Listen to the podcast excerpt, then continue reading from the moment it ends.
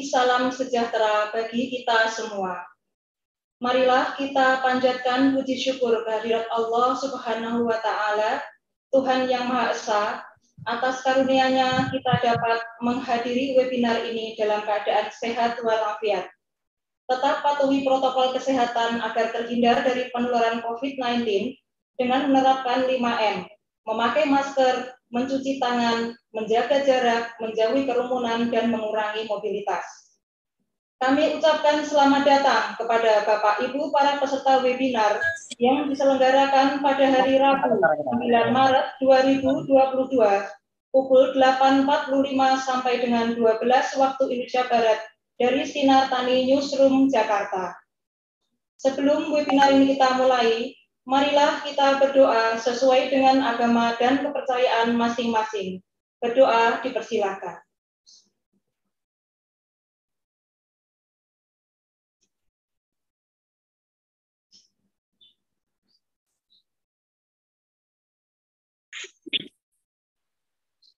Berdoa selesai.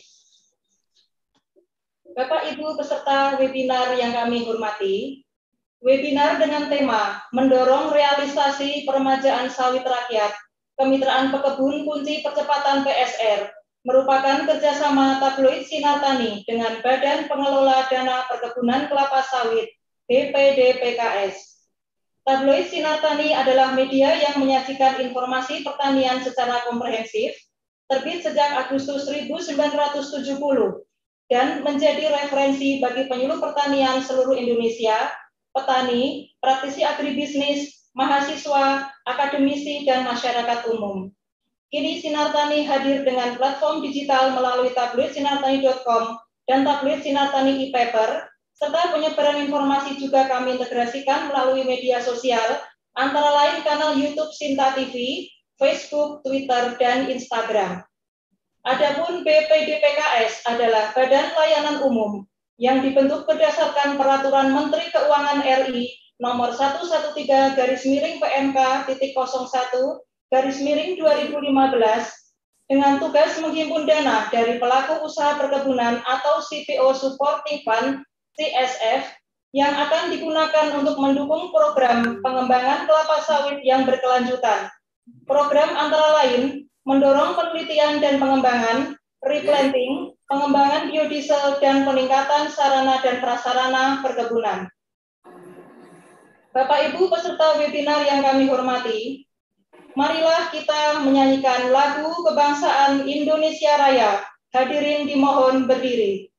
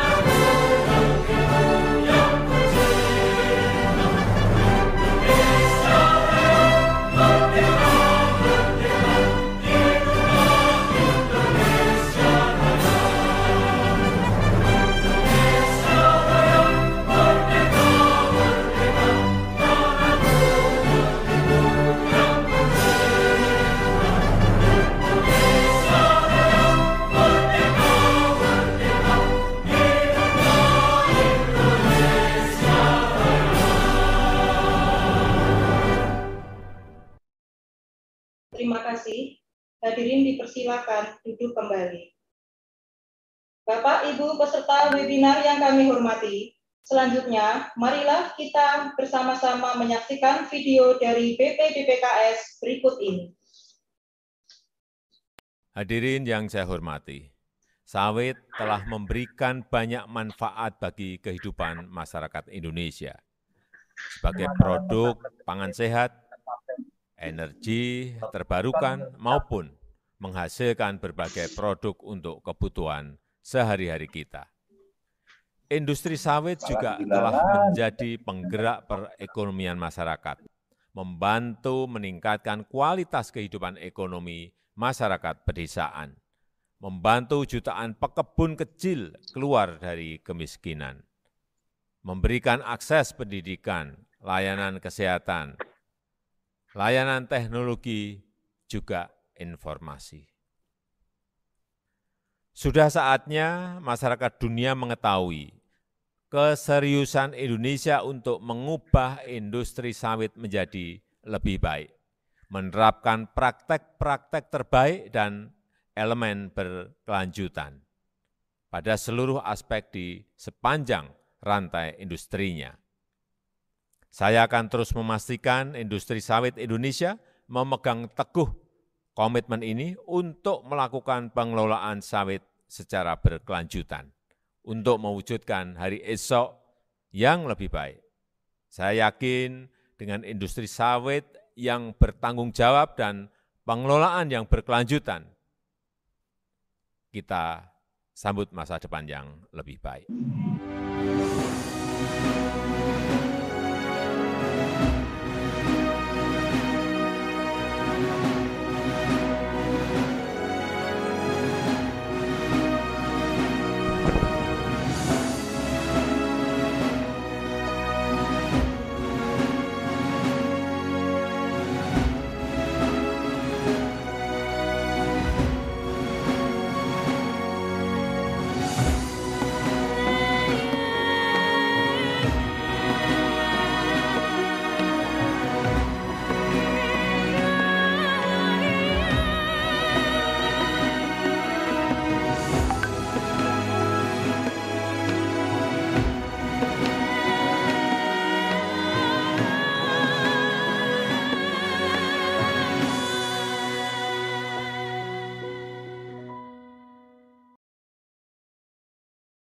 Bapak Ibu peserta webinar yang kami hormati, telah kita saksikan bersama video dari BPDPKS.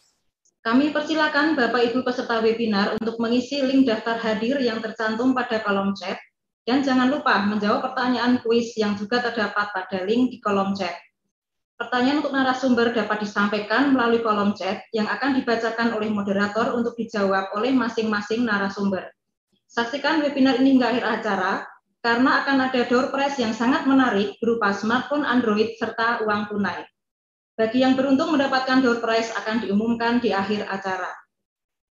Bapak Ibu peserta webinar yang kami hormati, acara selanjutnya sambutan dari Bapak Dr. Insinyur Mehmet Gunawan, pemimpin umum Sinar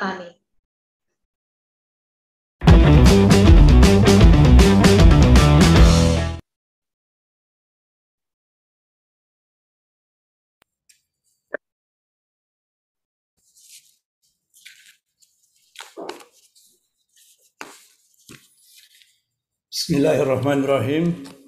Assalamualaikum warahmatullahi wabarakatuh. Selamat pagi para hadirin yang terhormat. Salam sejahtera bagi kita semua. Alhamdulillah berkat Allah Subhanahu wa taala kita dalam keadaan sehat walafiat walaupun masih dalam keadaan siaga dengan prokes untuk menghindar dari Covid dan Omikron yang masih mengancam. Pertama-tama saya ingin mengucapkan selamat datang kepada para hadirin yang alhamdulillah tetap setia mengunjungi acara webinar dan fokus group discussion yang diupayakan konsisten dilakukan pada hari Rabu pagi. Terima kasih atas kehadiran sahabat sekalian. Saya melihat beberapa banyak yang kenal dan sebagian senior saya Maaf tidak bisa saya sebutkan satu persatu. Hadirin yang saya muliakan, topik hari ini sangat spesial karena akan mengupas peremajaan sawit rakyat atau PSR yang sangat penting bagi keberlanjutan persawitan kita. Beritanya tentu sudah lama kita dengar dan kita ingin mendapatkan informasi yang terkini. Tadi baru saja kita menyaksikan pidato Presiden tentang pentingnya dan besarnya peranan kelapa sawit kita. Tidak terasa bahwa berbagai produk sawit mulai dari minyak makan, makanan, kue, obat, alat kecantikan, oli sampai dengan bahan bakar selalu kita konsumsi sehari-hari. Kehidupan kita tidak terlepas dari keberadaan kelapa sawit ini. Dalam webinar ini tabloid Sinar Tani bekerjasama dengan Badan Pengelola Dana Perkebunan Kelapa Sawit atau BPDPKS yang berperan sangat penting dalam PSR ini. Sinar Tani sangat berbahagia dan merasa terhormat dengan kerjasama ini dan berkomitmen untuk terus mendukung upaya-upaya PSR melalui penyediaan informasi dan promosi yang diperlukan. Sinar Tani adalah satu uh, tabloid yang memberitakan semua informasi mengenai teknologi, peluang-peluang usaha, dan berbagai kebijakan pertanian yang sudah kita lakukan sejak tahun 1970. Jadi sudah lama sekali dan uh, sekarang sudah berumur 52 tahun tentu uh, ini merupakan satu pengalaman yang sangat berharga.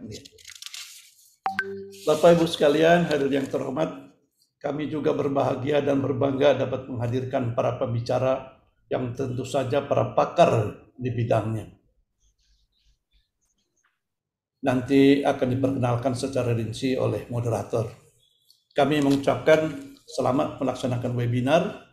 Semoga menghasilkan masukan bernilai dan bermanfaat dalam upaya meningkatkan peran kelapa sawit dalam kehidupan bangsa Indonesia. Amin ya rabbal alamin. Terima kasih. Wassalamualaikum warahmatullahi wabarakatuh.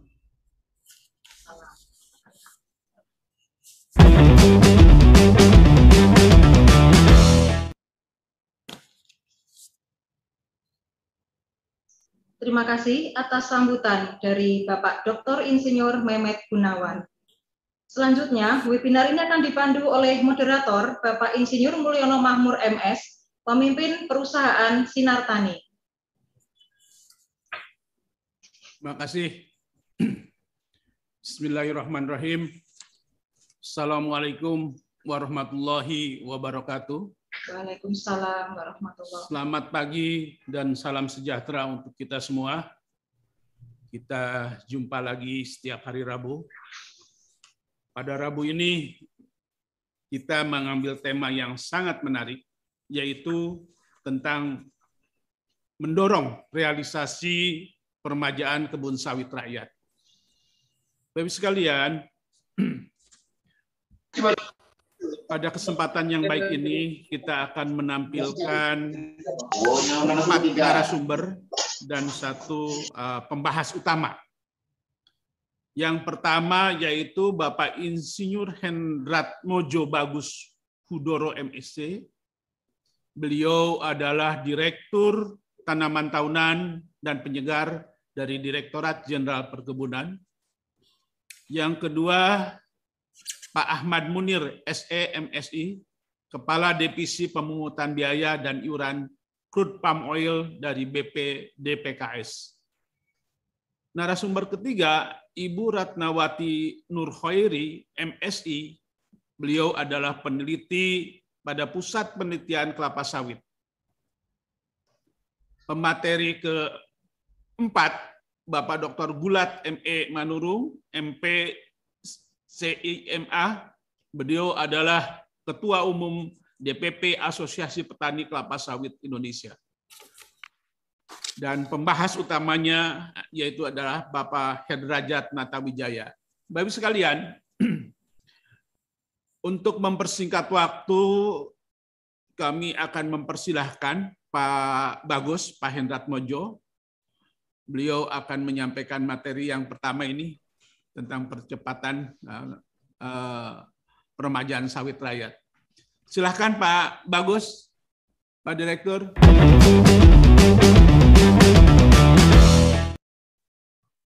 Baik, terima kasih Pak Moderator. Assalamualaikum warahmatullahi wabarakatuh. Waalaikumsalam. Mohon izin, apakah suara saya bisa terdengar dengan baik, Pak? Alhamdulillah. Bagus, Oh, baik, sekali, terima Pak. Pak. bagus. Terima kasih Pak Moderator. Eh, Pertama-tama yang sayang saya hormati Bapak Dr. Yesir Mehmet Gunawan, pemimpin umum dari Sinar Tani, senior saya. Salam hormat Pak Mehmet. Dan yang kedua Pak Moderator, terima kasih. Pak Isir Mulyono Makmur, MS dari pemimpin perusahaan Sinar Tani.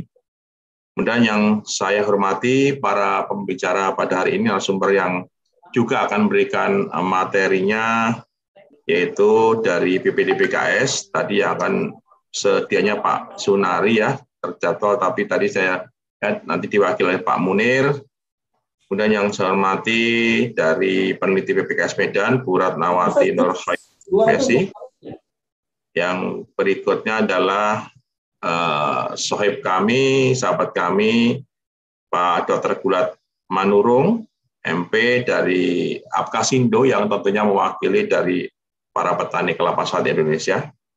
Dan, dan yang tidak kalah saya hormati dan saya banggakan ini para peserta webinar pada pagi hari ini yang saya lihat ini di data kami ada sekitar 576 peserta luar biasa ini. Alhamdulillah, tentunya adalah pertama-tama kita panjatkan puji dan syukur kehadirat Allah SWT bahwa pada pagi hari yang cerah ini, udara di luar cerah, mungkin bisa menjadi secerah harapan kita, suasana hari ini kita untuk sama-sama kita eh, membahas diskusi berkaitan dengan peremajaan kelapa sawit. Sebelum eh, saya memberikan materi, mohon izin saya perkenalan dulu Bapak Ibu, Pak Mehmet, Pak Makmur, Bapak Ibu yang saya hormati.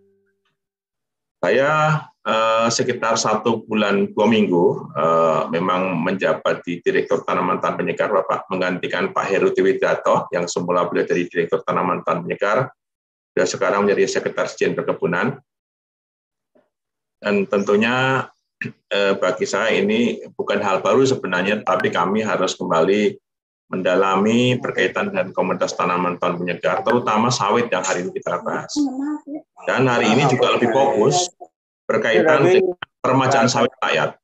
Karena kalau kita bicara sawit, eh, kita ketahui ada eh, yang bersumber dari BPDPKS tentunya karena sejak digulirkannya program permajaan sawit rakyat melalui BPDPKS, kegiatan sawit sudah tidak teralokasi di APBN, Bapak Ibu. Jadi seluruhnya pembiayaan kegiatan aktivitas perkelapa sawitan sepenuhnya bersumber dari eh, Badan Pengulangan Dana Kelapa Sawit Indonesia BPDPKS.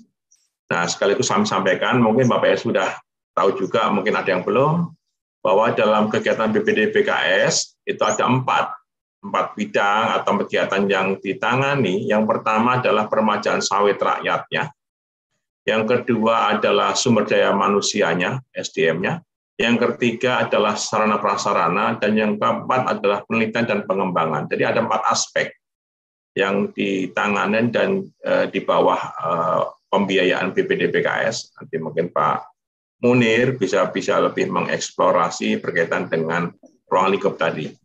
Nah, kebetulan untuk kami dari Direktur Tanaman Tahunan Penyegar mendapat tugas untuk menangani kegiatan permajaan sawit rakyat. Jadi nanti hari ini yang ingin kami sampaikan, yang ingin saya sampaikan lebih berkaitan dengan permajaan sawit rakyat, Bapak Ibu. Mohon uh, saya bisa dibantu untuk tim uh, menyampaikan uh, presentasi. Bisa, Pak. Ya, yeah, dibantu.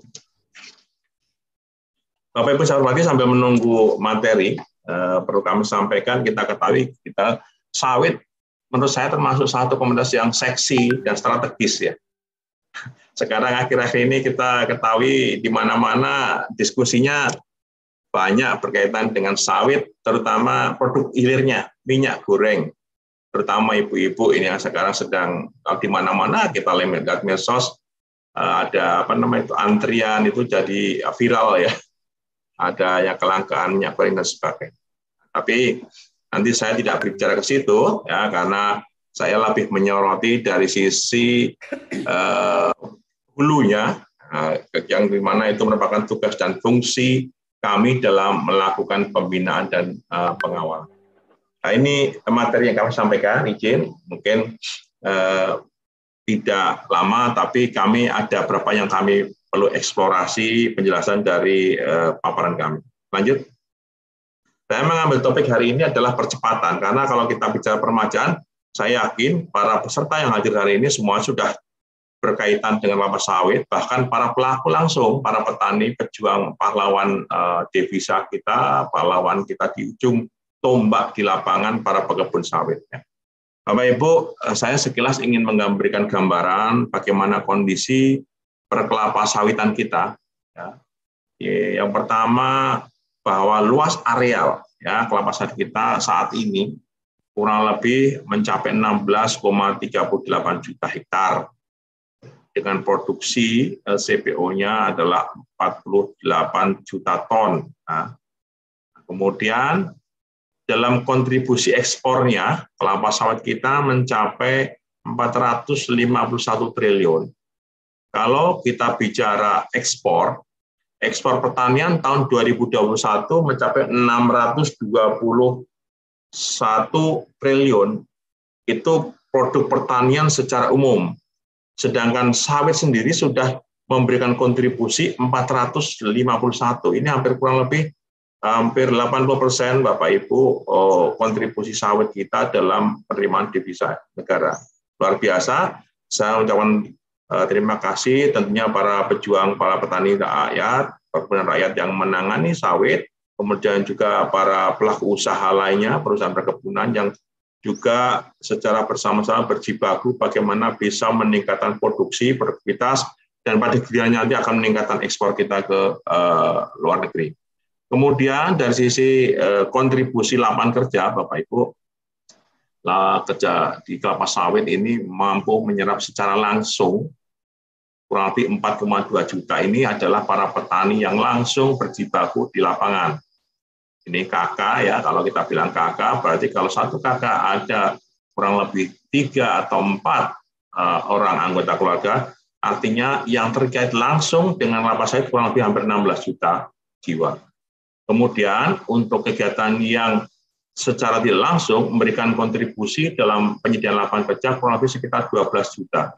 Ya dari aspek distribusi, perdagangan eh, sampai hilirisasi ya kalau bicara sawit tidak bisa hanya sekedar bicara TPS atau CPO tapi produk-produk dari uh, turunannya. Kemudian uh, dari uh, sumber juga peran sawit adalah sebagai kontribusi untuk menggantikan eh, bahan bakar fosil.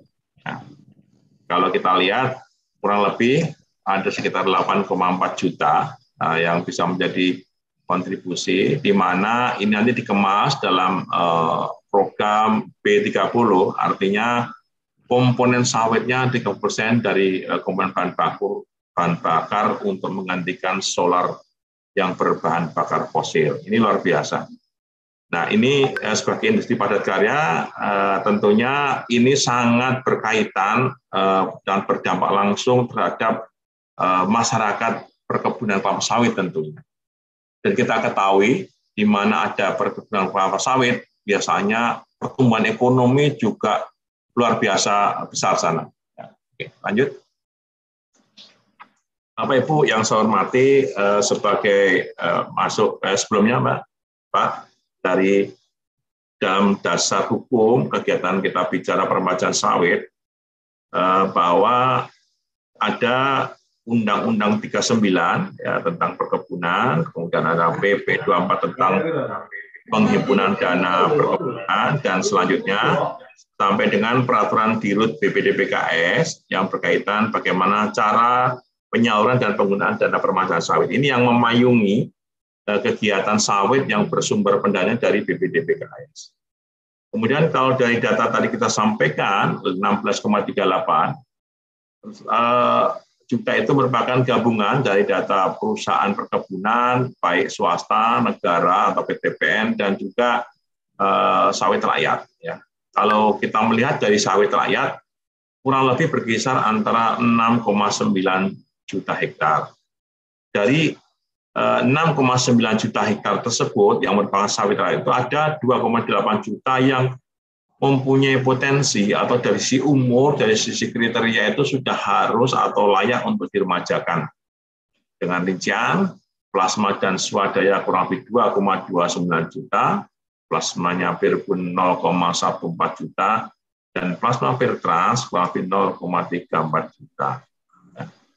Nah, kalau kita melihat target permajaan sawit rakyat yang sudah dicanangkan hingga tahun ini ya kita awali pada tahun 2017 Bapak Ibu itu ada eh, kurang lebih di awal tahun itu 20.780 hektar. Kemudian pada tahun 2018 naik menjadi 185.000 hektar dan mulai 2019 eh, ke depan per tahun ditargetkan sesuai kesepakatan ini merupakan target yang harus capai kurang lebih 180.000 hektar Eh, permajaan kelapa sawit. Ini target yang harus dicapai dalam rangka untuk meremajakan, menjaga supaya nanti terjamin keberlanjutan produksi sawit kita di masa depan. Lanjut dari sisi potensi pengembangan, ini dominannya ada di Sumatera dan Kalimantan, Bu, Bapak Ibu. Walaupun kalau kita mendengar, melihat, dan membaca, ini hampir lokasi-lokasi lain juga berkeinginan untuk melakukan pengembangan eh, sawit ya, karena mungkin mengetahui bagaimana apalagi harga sekarang di atas 3.000 harganya yang sangat-sangat mungkin memberikan eh, nilai yang tinggi bagi para petani sawit. Kemudian lanjut, kemudian ini adalah gambaran dari eh, lokasi penyebaran target ya, yang dicanangkan untuk mewujudkan sawit raya tersebut. Ya, ada yang terbesar tadi kita sampaikan di Sumatera karena uh, lokasi uh, pengembangan sawit terbesar kan ada di Sumatera, yaitu sejak dari Aceh hingga Lampung. Kemudian di Kalimantan, ya, Kalimantan juga yang kedua itu ada di Kaltara, Kaltim, Kalteng, Kalbar ya. Kemudian di Sulawesi itu ada Sulteng, Sulbar, Sulsel, Sutra. Di Jawa ada Banten yang memang tidak terlalu banyak. Kemudian ada juga di Papua, Bapak Ibu, Papua Barat dan Papua. Ini adalah penyebaran uh, kegiatan atau lokasi-lokasi sawit yang ditargetkan untuk dilakukan permajaan. Lanjut. Kan koordinatnya yang dirubah. Iya. Tambah. Kan pas saya ngebek benerin motor, saya yeah. Hutanan kan? Ada suara, mohon maaf. Yang berikutnya, Bapak Ibu, kalau kita bicara ketentuan, sekaligus kami ingin menyampaikan kepada Bapak Ibu seluruh stakeholder yang berkaitan dan uh, kelapa sawit bahwa pada tanggal 18 Februari yang lalu telah diterbitkan uh, peraturan yang baru, permintaan yang baru uh, melalui permintaan 03 tahun 2022 itu merupakan permintaan eh, perbaikan dari permintaan sebelumnya 07 dan 15 dalam rangka untuk mengakselerasi percepatan kegiatan eh, peramadan sawit rakyat. Nah ini adalah uh, gambaran uh, dari sisi penyederhanaan. Kalau kita bicara tadi judul saya adalah percepatan sawit rakyat, permajaan sawit rakyat ini kita ingin menggambarkan bagaimana upaya kita yang menyederhanakan, mem, mem, memudahkan, bahkan untuk memberikan keleluasaan dari para peserta atau calon peserta yang akan mengikuti peremajaan sawit ini melalui proses-proses yang akan dilalui. Kalau kita melihat Bapak Ibu, dari 2017-18 saat itu masih ditetapkan 14 syarat yang harus dipenuhi untuk bisa mendapatkan alokasi PSR itu dari 1 sampai 11. Nanti bahan sudah kami share di eh, pertemuan dia, Bapak Ibu silakan untuk dipelajari atau dibaca-baca. Kemudian pada tahun 2018 Bapak Ibu itu diturunkan atau dikurangi syaratnya menjadi 8. Kemudian dari tahun 2020 hingga saat ini 2022 disederhanakan lagi menjadi hanya dua syarat. Yang penting adalah ada kelembagaan pekebun yang akan mengusulkan mulai kelembagaan apakah potan, kapotan, atau koperasi. Yang kedua adalah persyaratan legalitas lahan. Ini menjadi salah satu syarat supaya tidak ada, ada permasalahan di kemudian hari. Nah, kemudian kalau kita melihat dari sisi verifikasinya, ya, eh, pada tahun 2017 sampai 18 ini dilakukan verifikasi eh, secara berjenjang ya dari eh, kabupaten, kemudian provinsi dan pusat. Artinya pusat Dijen Perkebunan melakukan verifikasi dari usulan yang disampaikan ketika lolos dari Dijen Perkebunan nanti akan diteruskan kepada BPDPKS untuk dilakukan penelaan penelaan berkaitan dengan rekomtek dan bila memang memenuhi syarat atau studi akan dilakukan pencairan realisasi antara tiga pihak antara kelompok tani, perbankan, dan uh, eh, PSR dan perusahaan. Dan kemudian pada tahun 2019 semakin dimudahkan lagi, tidak perlu menyampaikan secara fisik dokumen, tetapi melalui online. Artinya bisa diinput langsung di lokasi dengan aplikasi yang tersedia yang disiapkan oleh BPDPKS. Ini adalah eh, upaya-upaya uh, salah satu upaya percepatan dalam rangka peremajaan sawit rakyat. Selanjutnya, kalau kita melihat dari capaian PSR Bapak Ibu, tadi kita sampaikan uh, eh, PSR kita dimulai dari tahun 2017 hingga saat ini, kita bisa lihat bahwa pada tahun 2017 dari 20.780 targetnya yang ditetapkan terrealisasi 13.000. Demikian untuk tahun 2019, 19, 20, 21. Ya. Sedangkan untuk 2020, 2020 ini merupakan capaian tertinggi yang pernah dicapai dalam proses uh, pengusulan dan rekomteknya, di mana dari target 180 ribu bisa terrealisasi uh, eh, PSA-nya itu 92 ribu hektar kurang lebih. Nah, ini juga tentunya menjadi tantangan kita karena pada tahun berikutnya 2021 mengalami penurunan bahkan hanya kurang lebih 15 persen dari target atau sekitar 27 ribu ini dan sekarang sudah ada masuk usulan sudah yang disetujui 1199. Nah artinya apa Bapak Ibu? Kalau tadi kita sudah lakukan upaya penyederhanaan persyaratan, kemudian proses aplikasi uh, usulan, ini masih ada kendala dari sisi eh, lahan ya. Tentunya ini menjadi catatan bagaimana nanti kita akan diskusikan apa sih masalah-masalah yang dijumpai sehingga capaian di 2021 sangat jauh dari target yang ditetapkan. Ini sangat jauh Pak, kalau hanya sekitar 15 persen ya. Lanjut. Kemudian kalau dari sisi perkembangan penanaman Bapak Ibu dari rekomtek total selama lima tahun dari 2017 sampai 2022 dari 257 eh, ribu hektar sudah dilakukan tumbang ciping eh, proses penumbangan tanaman eh, tuanya hampir 67 persen atau 174 ribu hektar dan sudah terrealisasi tanam 147 ribu hektar. Artinya sudah para petani yang tadi mendapatkan persetujuan rekomtek sudah melakukan penanaman remajaannya. Ya. Ini, ini adalah yang di bawah adalah lokasi-lokasi uh, provinsinya dari target ya, kemudian uh, dari rekomtek yang di apa namanya uh, disetujui, kemudian yang dilakukan kembang jiping dan yang dilakukan penanaman. Ya, lanjutnya.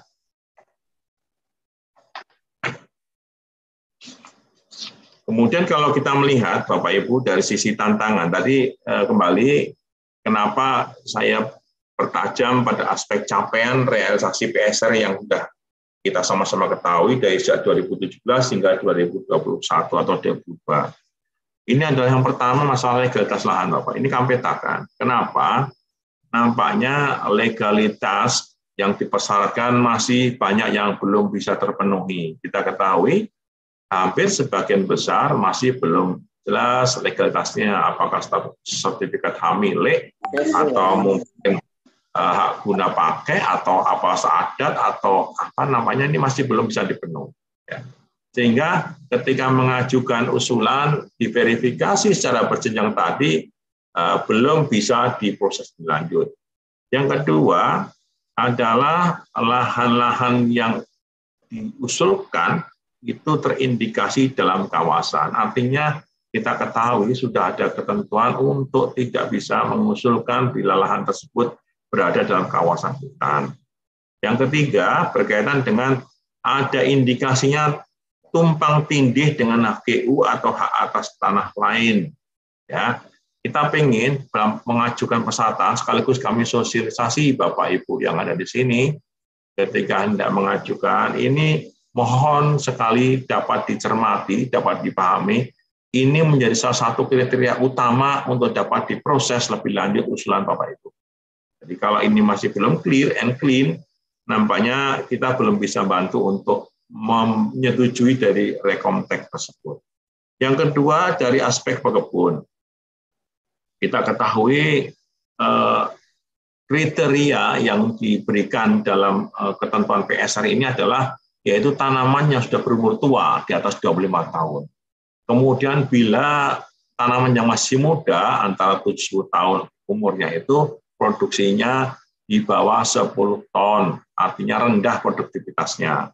Kemudian yang ketiga, eh, bila memang diyakini benih atau tanaman yang ditanam itu merupakan benih yang tidak unggul, tidak uh, apa ilegitim lah istilahnya kalau kita sawit, akhirnya tidak memang diindikasikan tidak mempunyai potensi untuk bisa meningkat produksinya. Ini bisa menjadi kriteria untuk diusulkan dalam remaja. Namun demikian kita ketahui, apalagi dengan kondisi saat ini Bapak Ibu dengan harga TBS yang tadi di atas 2.500 bahkan 3.000, ini yang semula petani ingin meremajakan jadi berpikir, ah ini sayang kalau ditebang, walaupun sebenarnya secara teknis sudah tidak menguntungkan lagi, karena apa? E, mungkin produktivitasnya masih rendah, kemudian dari sisi umurnya sudah tua ya. Ini ini jadi eh, tantangan kita. Kemudian eh, ada kekhawatiran manakala kita dalam PSR itu akan menghilangkan sumber pendapatan. Ya kita ketahui tentunya akan membutuhkan waktu 4-5 tahun atau 3 sampai 5 tahun untuk petani kembali bisa mendapatkan hasil ketika tanamannya diremajakan. Kemudian yang kenapa menjadi tantangan ketika uh, belum terrealisasinya PSR ini adalah adanya pinjaman yang masih dimiliki oleh para pengusul. Karena apa? Ketika ikut proses pengusulan CP, uh, PSR ini salah satunya adalah dipersyaratkan dia mempunyai dana pendamping lanjutan untuk menjamin bahwa kebun yang dibangun akan sesuai standar teknis. Kita ketahui bantuan melalui PSR adalah 30 juta per hektar. Untuk membangun satu kebun yang sifatnya standar teknis, kurang lebih dibutuhkan 30 juta lagi atau sekitar 60 juta. Nah artinya ketika 30 juta yang dari PSR ini harus didampingi apakah dana swadaya masyarakat sendiri atau dana mungkin koperasi, atau dana perbankan, atau dana lainnya akan menjamin terbangunnya kebun secara standar teknis. Kemudian yang berikutnya tantangannya adalah dukungan dari perusahaan perkebunan ini yang masih perlu dioptimalkan. Ini perlu sama-sama kita ketahui, komunitas sawit merupakan salah satu dari tiga komunitas yang harus terintegrasi antara hulu dan hilir, antara pasokan bahan baku dengan unit pengolahan. Kenapa? begitu lewat satu kali 24 jam, ketika nanti terbengkalai tidak diolah, tentunya produksinya akan menurun, produktivitas menurun, kualitas menurun. Ini sehingga peran perusahaan perkebunan, terutama UP unit penghasil juga menjadi sangat penting. Yang berikutnya adalah uh, perlunya dorongan asosiasi kelembagaan petani, uh, nanti untuk bisa mendorong lebih cepat dari proses untuk uh, pelaksanaan uh, PSR ini. Dan juga tentunya dorongan atau dukungan yang kuat dari para pemimpin daerah, apa itu bupati atau wali kota atau gubernur, karena ini juga akan mendapatkan eh, perhatian dalam rangka percepatan, Bapak Ibu. Ini sangat penting, sinergi seluruh pihak selama-sama harus saling mendukung. Dan yang berikutnya yang tidak kalah penting, Bapak Ibu, kami sampaikan eh, bahwa dalam pelaksanaan PS ini kita ketahui eh, banyak atau mungkin ada beberapa muncul kasus yang hingga masuk ke dalam ranah aparat penegak hukum. Kami sampaikan. Kami bukan menakut-nakuti, tapi ini mohon dijadikan pencermatan, apa sampai menjadi kasus hukum. Karena dalam persyaratan, dalam proses lapangan ternyata banyak dijumpai juga yang tidak sesuai dengan eh, kriteria. Ya, ini. Walaupun lulus rekontek, ternyata dalam pelaksanaannya masih banyak atau masih ada beberapa yang menjadi uh, temuan di lapangan. Kemudian Bapak Ibu, kalau kita melihat strategi percepatan, kita bicara percepatan sesuai dengan uh, apa namanya tugas kewenangan kami yang mengusulkan hingga rekontek kepada BPD BKS. Kami sudah melakukan upaya antara lain menyederhanakan persyaratan dari 14 menjadi dua syarat tadi. Kemudian menyediakan prosedur yang semula manual menjadi online kemudian melakukan percepatan untuk perjanjian tiga pihak ketika sudah disetujui rekomnya. Kemudian yang berikutnya adalah percepatan pentransfer dana, transfer dana ketika sudah tanda tangan tiga pihak. Nah, yang tidak kalah penting Bapak adalah bagaimana peran dari pihak kementerian atau lembaga yang mempunyai kewenangan dalam melakukan screening, eh, seleksi, verifikasi status lahan ya itu apakah uh, Kementerian Lingkungan Hidup dan Kehutanan maupun ATR BPN. Karena apa? Itu untuk menjamin clear and clean dari lahan yang diusulkan. Kemudian tentunya uh, dalam rangka pembinaan terus dilakukan baik dari aspek uh, pelaksanaan teknis perajaannya sejak dari tembang chipping kemudian sampai pemeliharaan itu akan dilakukan pendampingan kemudian memberikan fasilitasi uh, untuk mengakses KUR sebagai dana pendamping dalam kegiatan pengembangan PSR atau sawit ini. Kemudian melakukan registrasi, kemudian keterusan produk, pembinaan dalam rangka kemitraan, eh, dan juga tentunya peningkatan uh, kemampuan para petugas ini karena sangat penting dalam mendampingi uh, para petani pekebun melaksanakan PSR. Dan yang terakhir adalah melakukan optimalisasi kemitraan ya antara petani pekebun baik swadaya plasma kepada inti perusahaan. Karena penting sebagai kata kunci tadi terjaminnya hubungan yang harmonis antara suplai bahan baku dengan industri pengolahan. Kemudian dari sisi kemitraan ini harapan kami tentunya masing-masing pihak bisa mengetahui apa hak dan kewajiban sehingga tidak ada perselisihan yang muncul manakala Eh, pelaksanaan PSA telah berjalan. Lanjut, berkaitan dengan kemitraan Bapak Ibu, eh, sebagaimana diatur dalam Undang-Undang 394 tahun 2014, bahwa kemitraan dilakukan ini harus saling menguntungkan. Tadi kami sampaikan harus tahu siapa mengerjakan apa, apa tugasnya perusahaan, apa tugasnya dari para petani.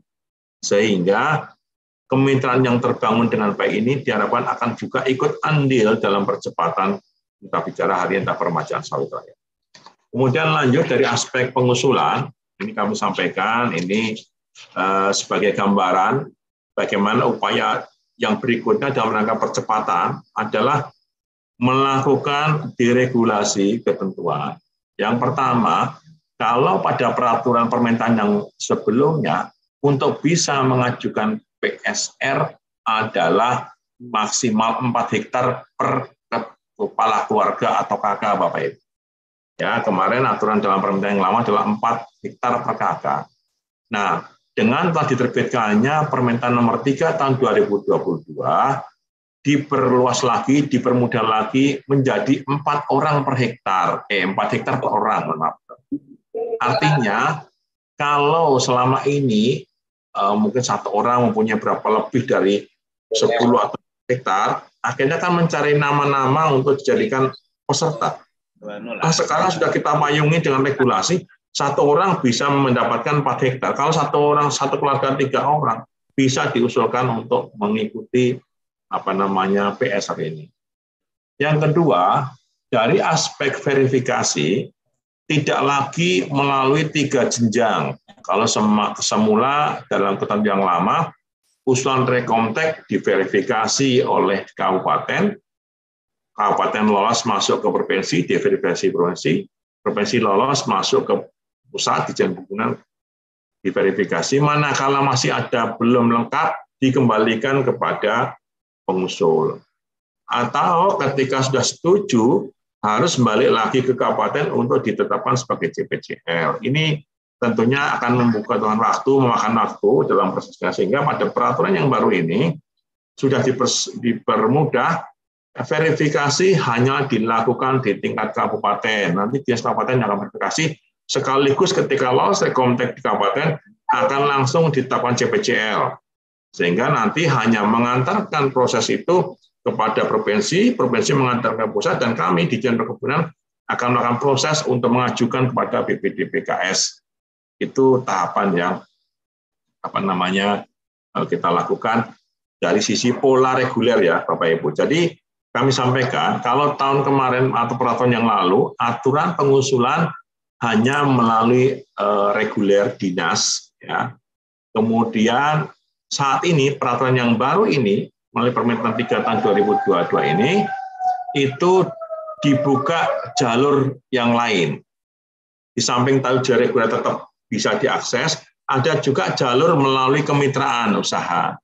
Artinya, kalau melalui jalur kemitraan usaha, ini nanti para petani pengusul itu mengusulkan langsung melalui kabupaten kepada BPDPKS, tidak perlu melalui dinas.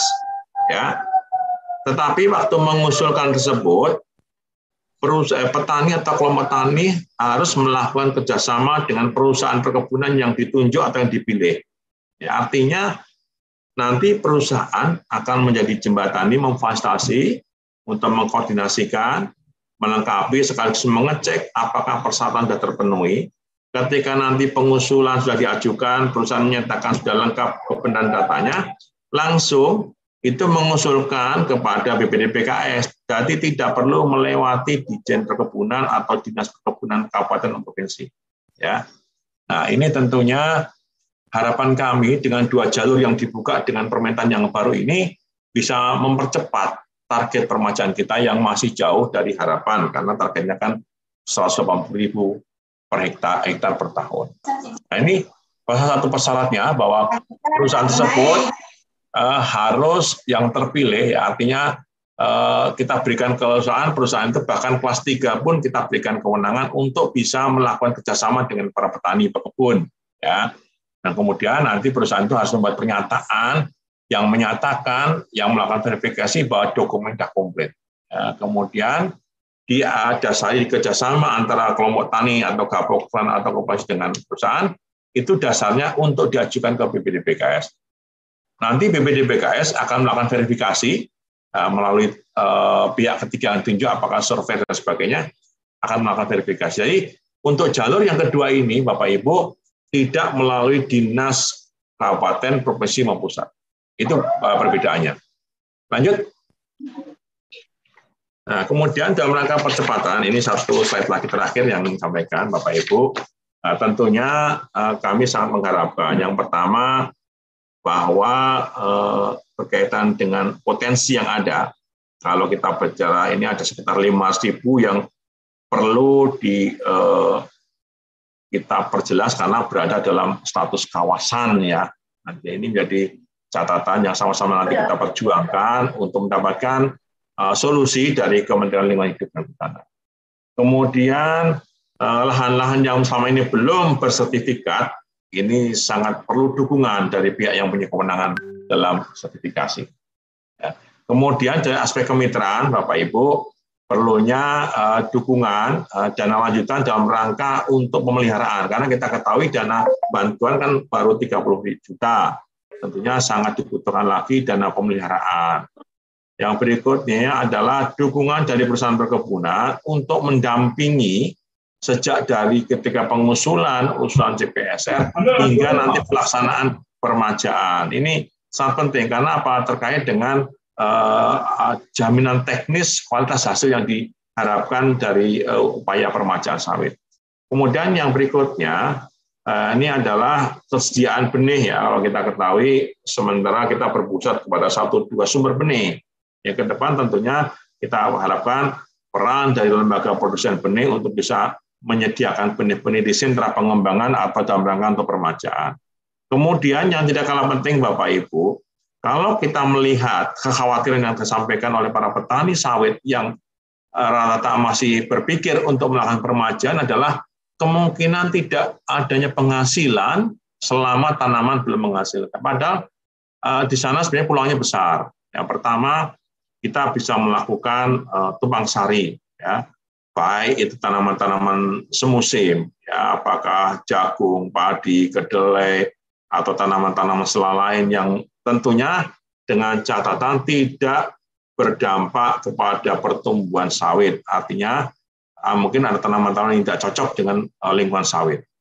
Yang kedua, itu juga bisa dengan pemanfaatan batang-batang sawit yang sudah ditebang. Kita ketahui ada contoh di Sumut dan Aceh, sudah ada uh, hasil bahwa batang kelapa sawit yang ditebang mampu memberikan hasil dalam bentuk gula. Nah, ini nanti ini sebagai gambaran bagaimana uh, di tengah upaya untuk permajaan tidak ada khawatiran petani tidak mendapatkan penghasilan dari kebunnya.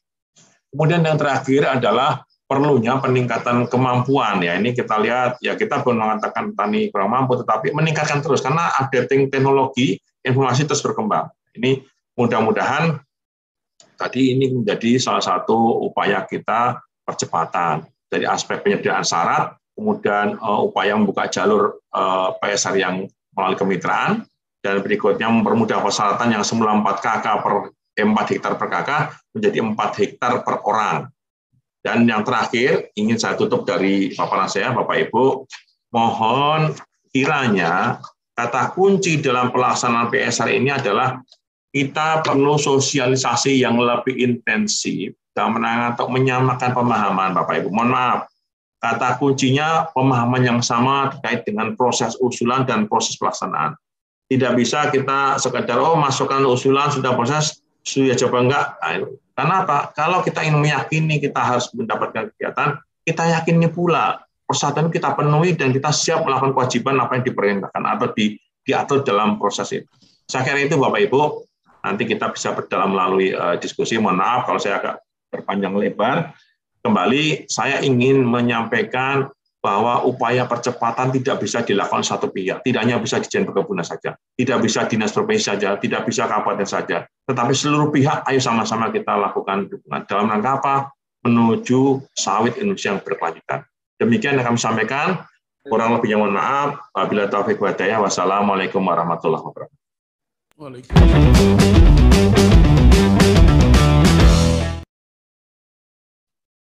Terima kasih Pak Direktur, Pak Bagus, walau luar biasa ini.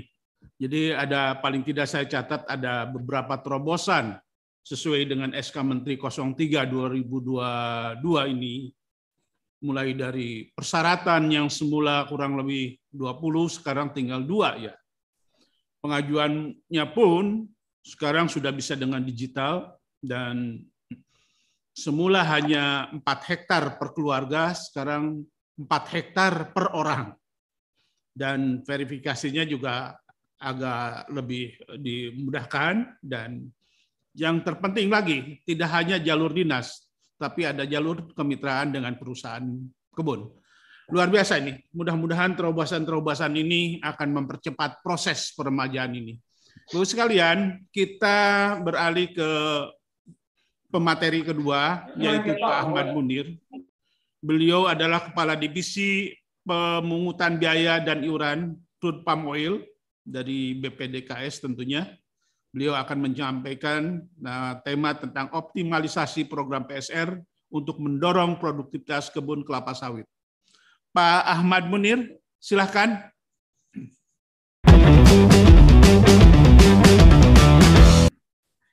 Terima kasih Pak Moderator. Bismillahirrahmanirrahim. Assalamualaikum warahmatullahi wabarakatuh. Waalaikumsalam.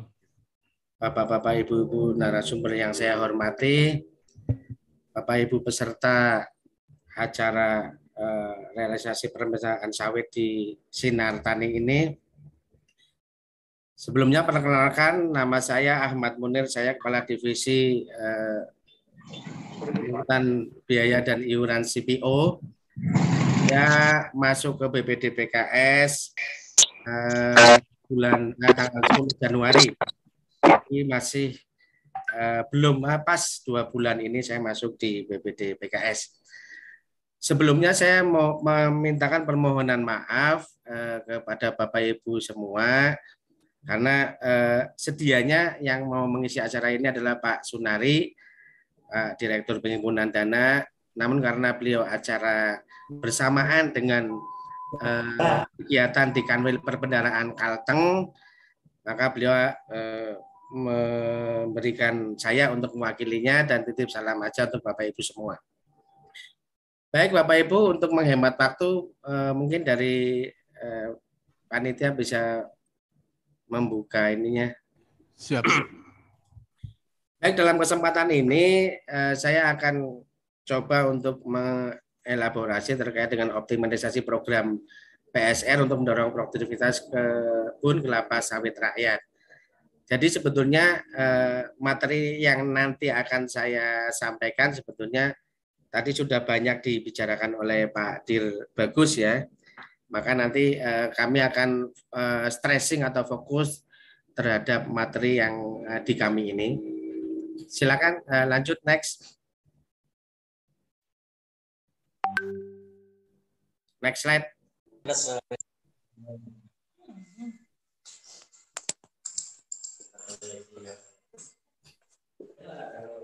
Ya. Ini kalau saya lihat outline-nya di sini ada tiga peran sawit Indonesia tentang BPD PKS dan program peremajaan sawit rakyat. Mungkin nanti dalam kesempatan eh, yang saya paparkan ini, saya nggak banyak untuk eh, berbicara di paparan. Mudah-mudahan nanti kita eksplor di tanya jawab ya Bapak Ibu. Karena eh, memang beberapa hal sudah disampaikan oleh Pak Bagus. Next peran uh, kelapa sawit Indonesia. Next. Jadi uh, kalau kita lihat perkembangan kelapa sawit Indonesia, hampir separuh perkebunan kelapa sawit Indonesia adalah uh, perkebunan petani swadaya. Mereka hadir di semua pulau, baik Sumatera, Kalimantan, yang memiliki lahan terbesar dan terluas.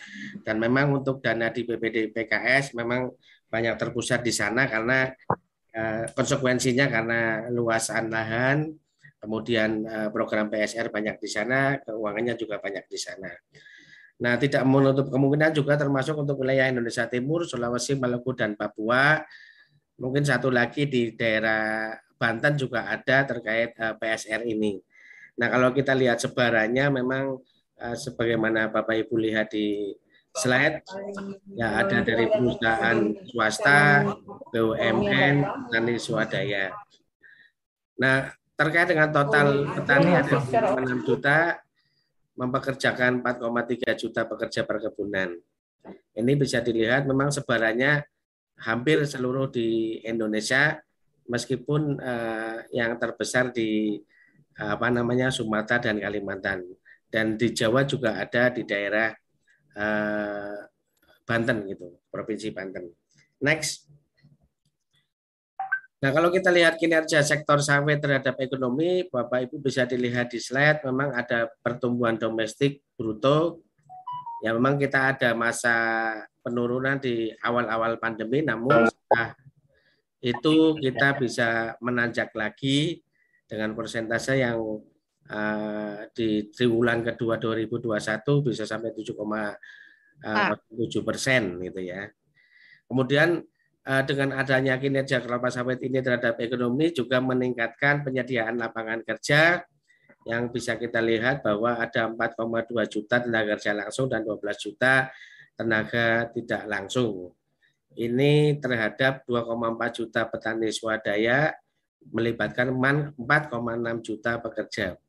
Nah, dari uh, kinerja kelapa sawit terhadap ekonomi ini, alhamdulillah kita ada eh, PDB Indonesia di triwulan ketiga 2021 kita dapat mempertahankan pertumbuhan yang positif di angka 3,5 persen. Ini mengembirakan untuk kita karena sekali lagi bahwa program PSR ini di samping membuka tenaga kerja baru juga secara otomatis meningkatkan perekonomian karena Eh, terhadap eh, apa namanya eh, PSR ini tentunya ada persyaratan-persyaratan termasuk bibit unggul yang perlu dipersiapkan oleh pekebun jadi bisa menghasilkan penghasilan atau produksi yang lebih besar dan kualitas. Next.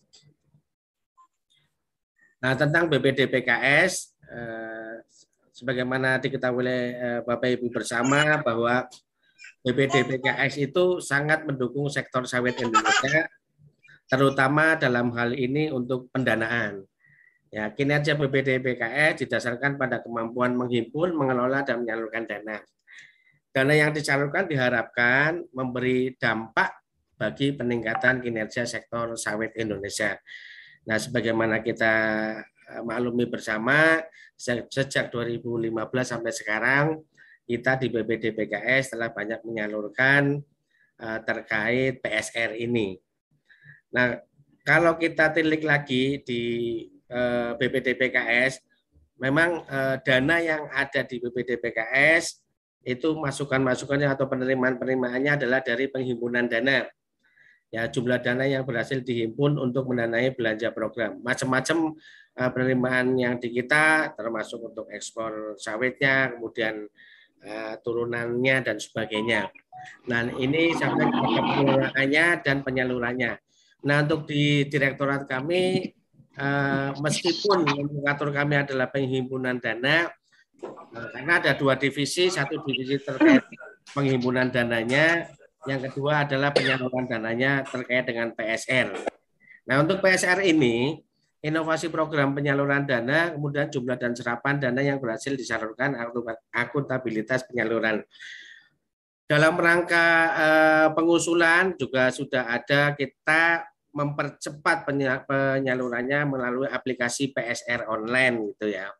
Kemudian ketika mencairan pun kita menggunakan aplikasi Smart PSR biasanya ketika uh, uh, pekebun melakukan PKS dengan kami, PKS tiga pihak, di mana ada pekebun, ada bank, ada BPD PKS. Nah, biasanya kami sosialisasikan terkait dengan eh, aplikasi Smart PSR. Itu untuk mempermudah Bapak Ibu dalam melakukan pencairan. Kemudian eh, dampaknya adalah peningkatan kinerja satker sawit, stabilisasi harga, peningkatan kesejahteraan petani, dan pengembangan industri sawit berkelanjutan. Nah ini menjadi hal utama dari eh, program PSR ini karena memastikan bahwa atas program PSR ini terjadi stabilisasi harga. Oke, okay, thank you. Bodoh-bodoh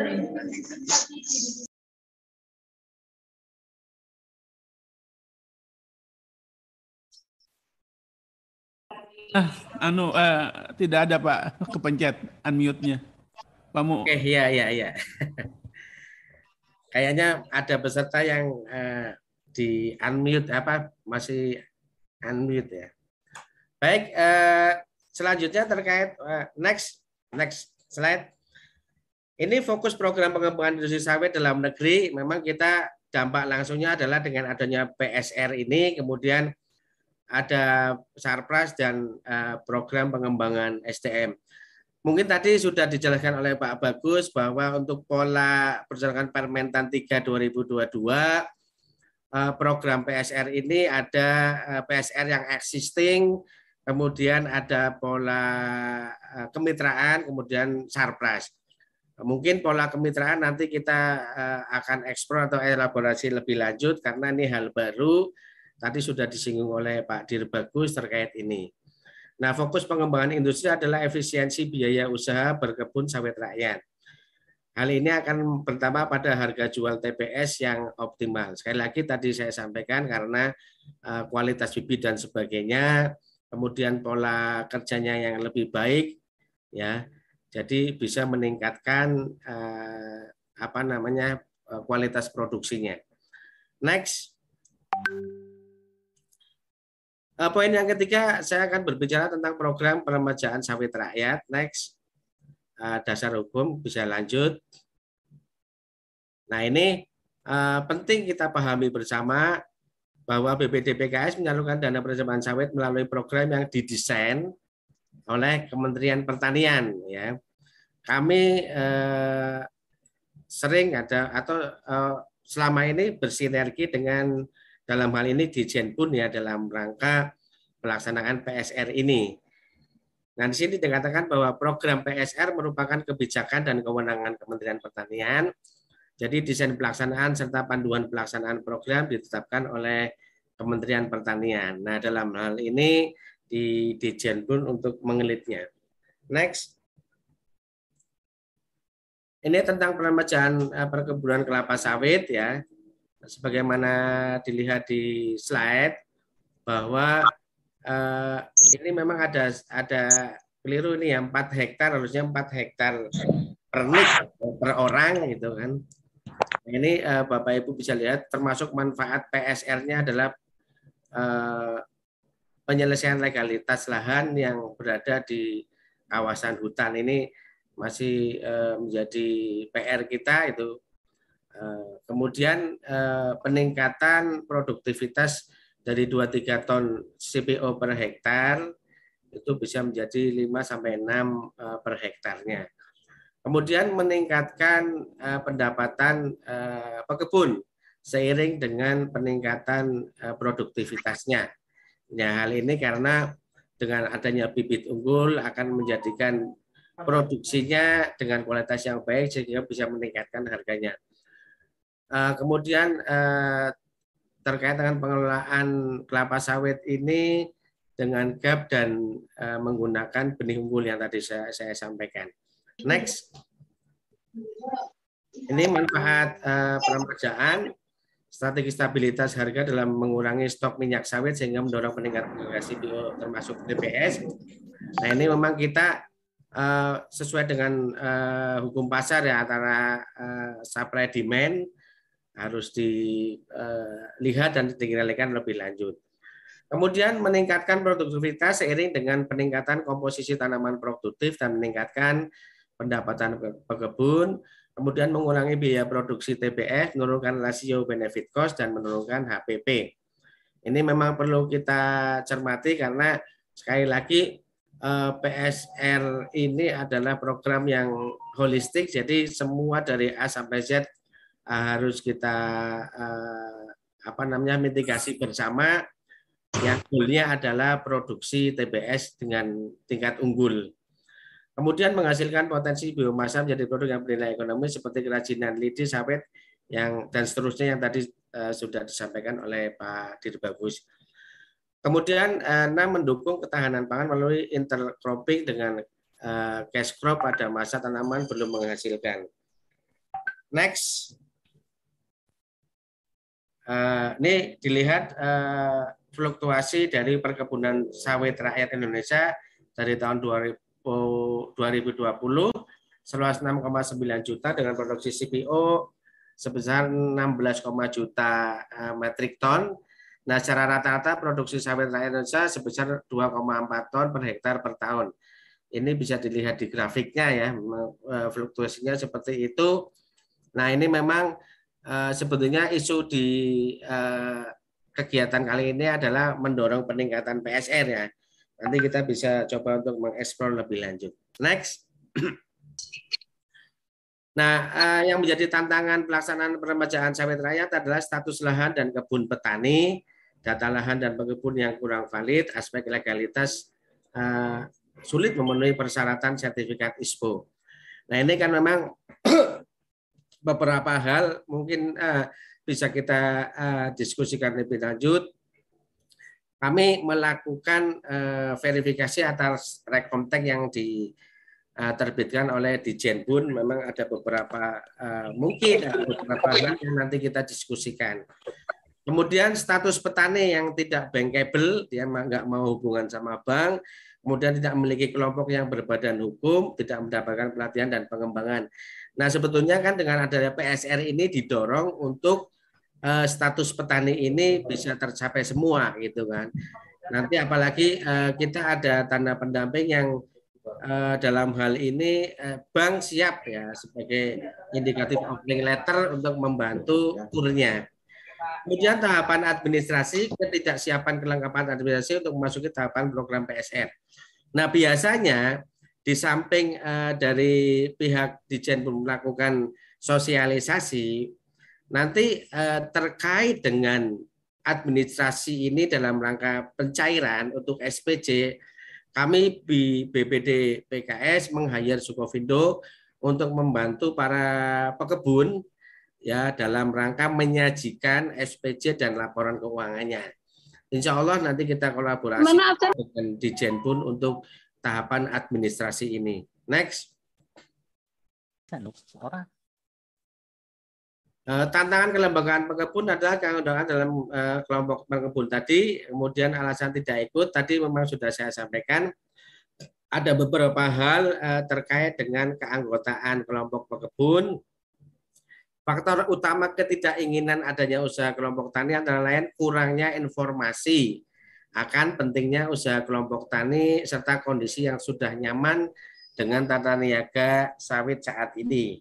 Ya kan, eh, mereka sudah nyaman dengan kondisi yang ada, kemudian eh, kurangnya sosialisasi dari kita, sehingga mereka tidak bergabung pada usaha kelompok tani. Kemudian penting juga adanya sosialisasi ini yang melekat serta pendampingan pekebun melibatkan seluruh stakeholder baik dari aparat setempat ya dalam hal ini mungkin dari dinas-dinas kabupaten kota eh, kemudian perusahaan ya selaku eh, intinya atau mitra mitra kerjanya dan dari kami sendiri di BPD PKS ini perlu kita mengelaborasi dan kolaborasi untuk sosialisasi kepada para pekebunnya. Kemudian kegiatan sosialisasi serta pendampingan tersebut saat ini dijalankan bersama per, uh, dengan perluasan program PSR. Ya, ini uh, kita mencoba untuk hal baru terkait pola kemitraan. Ya, ini tujuannya adalah memang untuk bisa mengeksplor atau memperluas uh, apa namanya lahan Eh, PSR yang akan kita eh, kerjakan. Next. Ini solusi untuk pekebun sawit. Eh, satu terkait dengan legalitas, kemudian ada produktivitas, prinsip sustainabilitas, dan sertifikasi ISPO. Ini menjadi sasaran kita terkait dengan PSR ini karena sekali lagi bahwa kebutuhan-kebutuhan akan Eh, para pekebun terkait dengan PSR ini eh, memang didahului untuk hal-hal seperti ini. Nah, tadi eh, dari 14 syarat menjadi dua terkait legalitas dan apa namanya kesiapan dari pekebun sendiri. Next. Ini skema pembiayaan program PSR berdasarkan kemampuan pekebun. Nah, Sumber pembiayaan program peremajaan berasal dari dana PPKS 30 eh, juta per hektar dan ini tidak bisa membiayai semuanya karena per hektarnya eh, barangkali butuh 50 sampai 60 juta. Nah, kami di BPD PKS ada menghibahkan atau bantuan sebesar 30 juta hektar.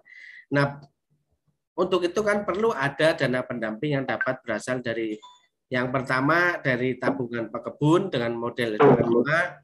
Kemudian ada model eh, kedua dari pendanaan lembaga keuangan.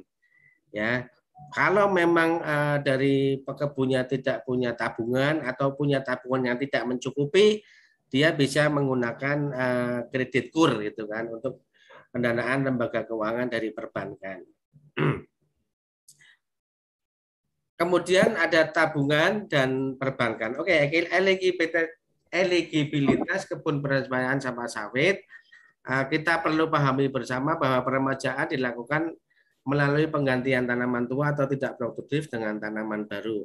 Nah ini kan eh, meskipun beberapa hektar eh, juta hektar tanaman sawit yang ada di Indonesia masih kita perlu mapping kembali terkait dengan penggunaan tanaman penggantian tanaman tua ini yang tidak produktif untuk menjadi lebih produktif dengan uh, pola atau kegiatan replanting.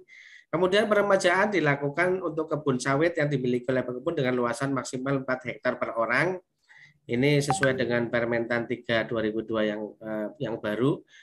Kemudian uh, yang jelas pekebun yang akan mengikuti PSR harus tergabung dalam kelembagaan Kemudian status lahan tidak berada di dalam kawasan eh, lindung gambut dan seterusnya. Nanti memang secara teknis untuk eligibilitas eh, apa namanya perekrutan eh, pekebun melalui Poktan uh, dilakukan oleh uh, Dijenpun dalam hal ini Dinas Kabupaten untuk mendapatkan SK uh, CPCL-nya. Next.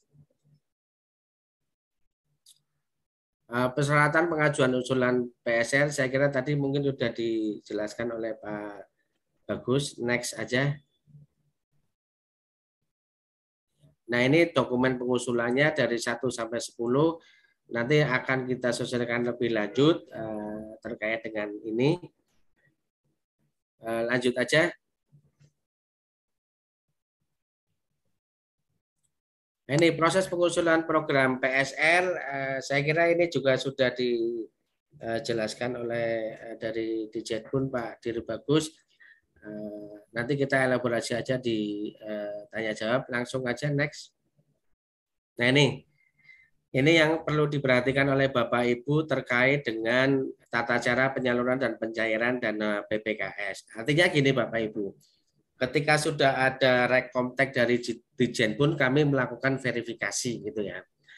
Nah dari verifikasi itu kami menerbitkan SK Dirut tentang penetapan eh, penerima dana PSR. Nah, kalau sudah dilakukan eh, SK apa namanya penerbitan SK Dirut ini, maka kita lakukan tanda tangan PKS tiga pihak. Dalam hal ini ada koperasi atau eh, lembaga pekebun, kemudian ada pihak bank dan BPD PKS.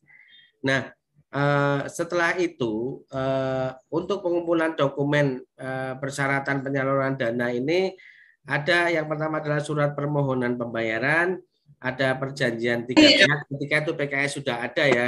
Kemudian ada surat terkait dengan kuasa yang surat kuasa yang bermaterai. Nah, kalau sudah dilakukan oleh eh, para pekebun, maka dari pihak BPD PKS dengan probis yang baru ini ya, eh, BPD PKS mentransfer sejumlah dana yang diminta oleh eh, baik operasi maupun lembaga pekebun. Nah, pentransferannya itu kalau dulu di rekening operasional maka untuk probis baru per 1 eh, September 2021 dengan rekening virtual pekebun. Nah, nanti dari rekening virtual pekebun eh, secara langsung oleh bank di autodebitkan menjadi rekening escrow di koperasi atau di lembaga pekebun.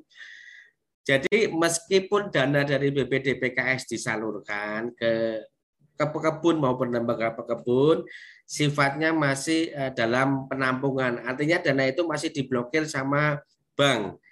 Nanti eh, ketika akan melakukan pencairan atau penggunaan dana, maka ketua LP mengajukan penggunaan dana ke BPD PKS melalui aplikasi Smart PSR yaitu. Makanya biasanya kalau kita dengan pengepun sudah melakukan tanda tangan PKS tiga pihak, nanti ada sosialisasi dari kami terkait penggunaan aplikasi Smart PSR dalam rangka eh, menjembatani dan mempermudah secara administrasi dari teman-teman eh, koperasi maupun lembaga pekebun dalam menggunakan atau mencairkan dana PSR ini. Nah, kemudian setelah dilakukan eh, di eh, nomor 8 ya, BPD PKS menerbitkan surat uh, instruksi ke bank mitra. Nah, jadi uh, yang kita lakukan atau kita instruksikan kepada bank adalah dana yang di escrow itu yang masih ketutup ya. Kemudian kita blokir eh, dananya setelah diblokir dengan adanya instruksi ini akan dibuka kembali blokirnya kemudian kita salurkan dananya sejumlah yang diminta oleh lembaga pekebun atau koperasi Nah, habis itu selesai kita transfer, maka eh, rekening itu kita tutup kembali. Ya, untuk mengantisipasi atau memitigasi kalau dana itu dimintakan lembaga pekebun tanpa sepengetahuan BPD PKS, nah, ini perlu antisipasi dengan melakukan pemblokiran kembali atas dana yang masih ada di rekening escrow. Next. Next. Ya. Ini target penerimaan sawit sampai 2022 sebarannya memang luas ke seluruh Indonesia. Nah ini bisa dilihat uh, di slide ini dari Aceh sampai Papua ya. Mudah-mudahan di tahun 2022 yang apa namanya target 180 ribu hektar bisa minimal mendekati lah untuk capaian-capaian ini. Next. Ini penyalurannya juga dari 2016 sampai 2021 sudah banyak gitu ya. Dari tahun 2016 sampai Desember 2021 realisasi dana PPKS seluas 242 dan 06 hektar untuk pekebun sebanyak 105.684 pekebun.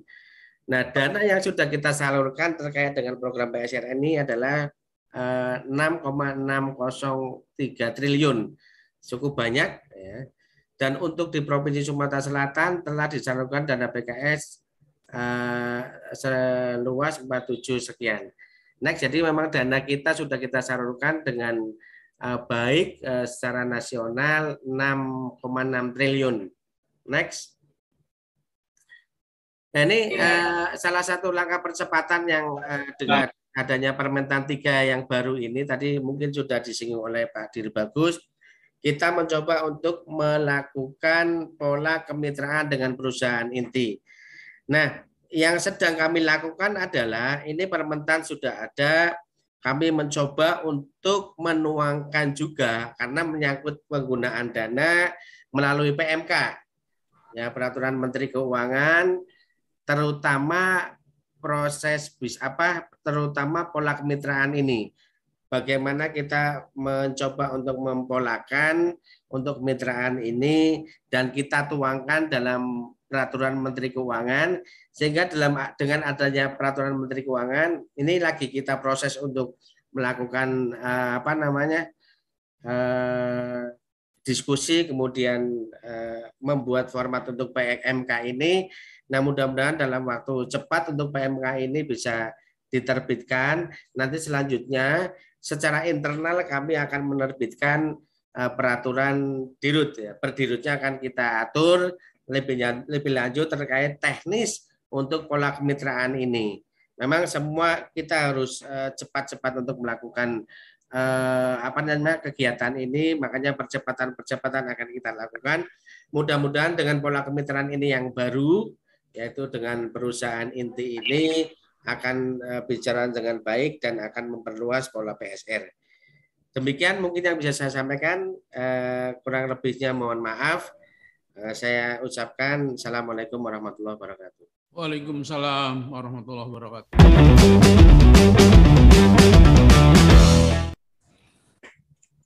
Terima kasih Pak Munir. Saya kira luar biasa ini apa namanya semakin terang benderang. Mudah-mudahan ini semakin memper cepat proses uh, realisasi percepatan ini. Baik sekalian, karena untuk mempersingkat waktu, kami persilahkan ke Ibu Ratna. Ibu Ratna Nur Khairi, MSI. Beliau dari seorang peneliti Pusat Penelitian Kelapa Sawit. Silakan Bu Ratna. Di mana?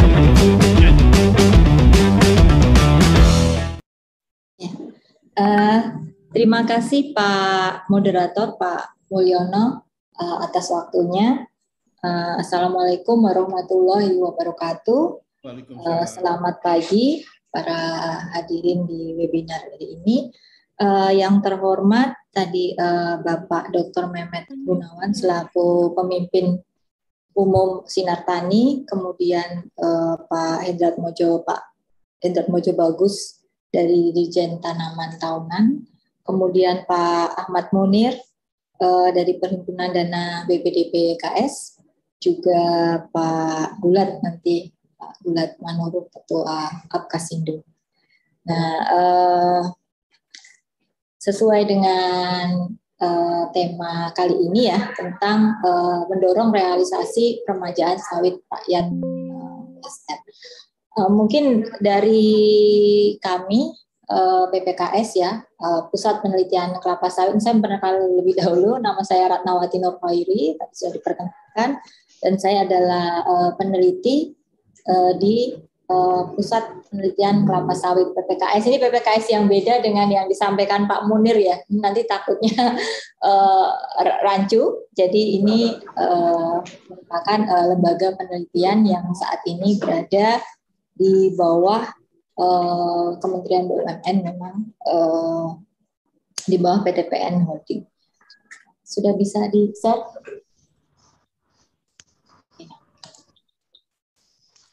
uh, saya coba menyampaikan insight yang berbeda di sini karena tadi sudah para ahlinya ada Pak Bagus dan Pak Munir saya rasa sudah cukup banyak informasi yang terkait dengan uh, PSR dan update-nya uh, kondisi uh, sekarang. Nah, saya coba menyampaikan insight yang berbeda di sini adalah uh, bagaimana sih sebenarnya titik kritis dari peremajaan kelapa sawit rakyat yang saat ini uh, sedang berlangsung ya, berlangsung program BDPKS yang start dimulai tahun 2016. Okay. Uh, untuk pendahuluan ini uh, profil kelapa sawit Indonesia. Tadi sebenarnya semua pembicara sudah menyampaikan. Cuma saya coba melihat insight yang berbeda, yaitu dari sisi uh, komposisi uh, tanaman. Jadi uh, di sini ada kita tahu kelapa sawit itu ada masa uh, tanaman belum menghasilkan dan masa TM tanaman menghasilkan. Nah, dari uh, komposisi yang ada ada rakyat, negara dan swasta itu ternyata ada perbedaan uh, dalam komposisinya di mana di rakyat itu TBM itu mencapai 21 persen, di negara 13 persen, dan di swasta itu 14 persen.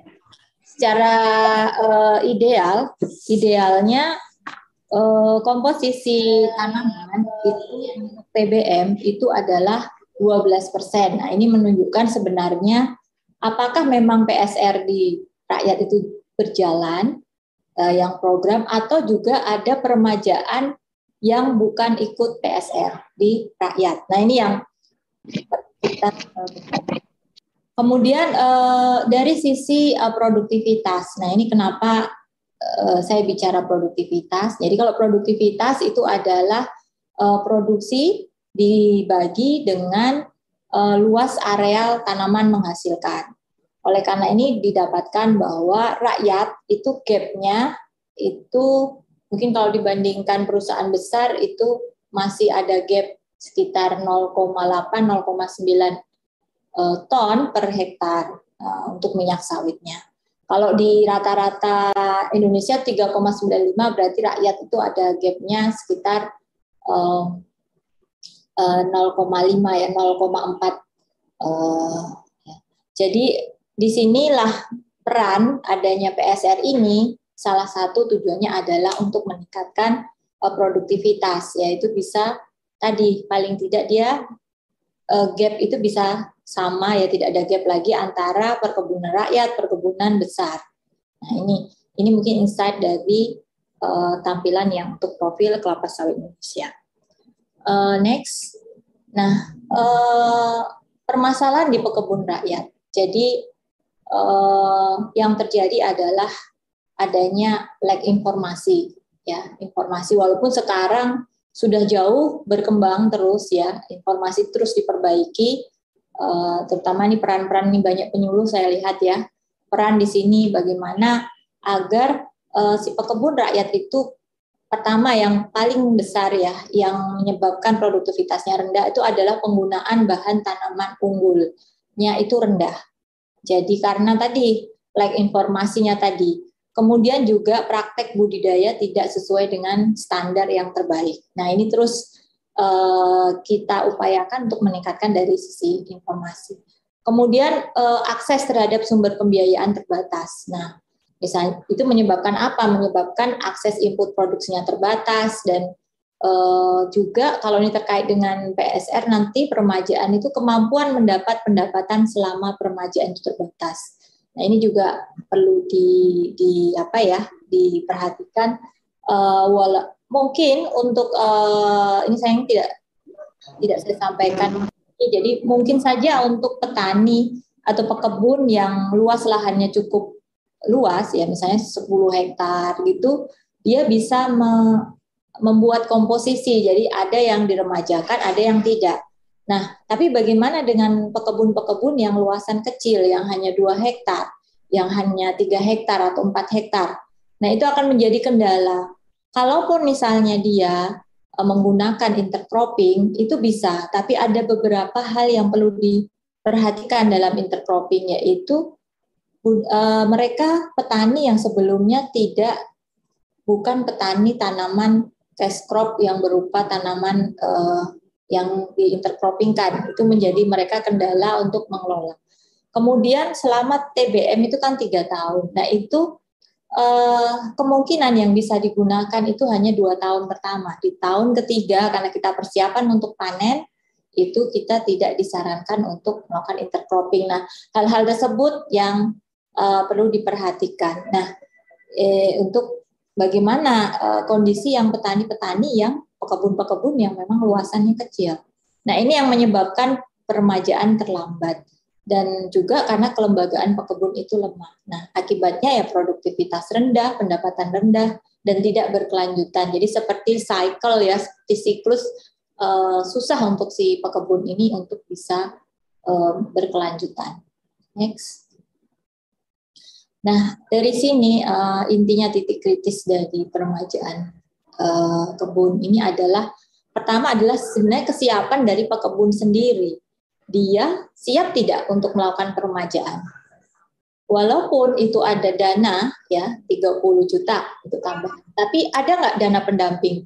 Bagaimana dia aksesnya untuk ke pendanaan uh, agar bisa mendapatkan kultur teknis yang terbaik selama masa TBM uh, juga menjadi kendala. Nah, kalau misalnya tadi ya pekebun yang lahannya tadi ada beberapa yang bisa di-share sebagian tetap tanaman menghasilkan, sebagian tetap uh, eh, bisa TBM nanti begitu dia PSR itu mungkin lebih siap. Tapi kalau pekebun yang hanya mempunyai satu satu tahun tanam, nah ini yang perlu diperhatikan bagaimana kondisinya. Kemudian kesiapan bahan tanaman unggul ketersediaan bahan tanaman, bibit unggul untuk jaminan peningkatan produktivitas pekebun. Karena tadi jelas gapnya itu cukup besar dibandingkan pekebun besar ya. Berarti kita harus meningkatkan intensifikasi dengan bahan tanaman unggul. Percuma saja kalau misalnya PSR berjalan, tapi kita kecolongan dalam bahan tanaman. Kemudian kesiapan kelembagaan pekebun. Nah ini sangat penting ya, karena itu terkait dengan posisi tawar dari si pekebun untuk mendapatkan akses-akses tadi, mulai dari akses pendanaan tadi Ada ini. untuk PSR, akses juga nanti ke depannya untuk pemasaran hasil. Nah, itu bagaimana dengan kemitraan? Nah, kemitraan dalam proses peremajaan itu perlu di saat kita atau pekebun uh, ini suaranya ada yang masuk kan? Jadi uh,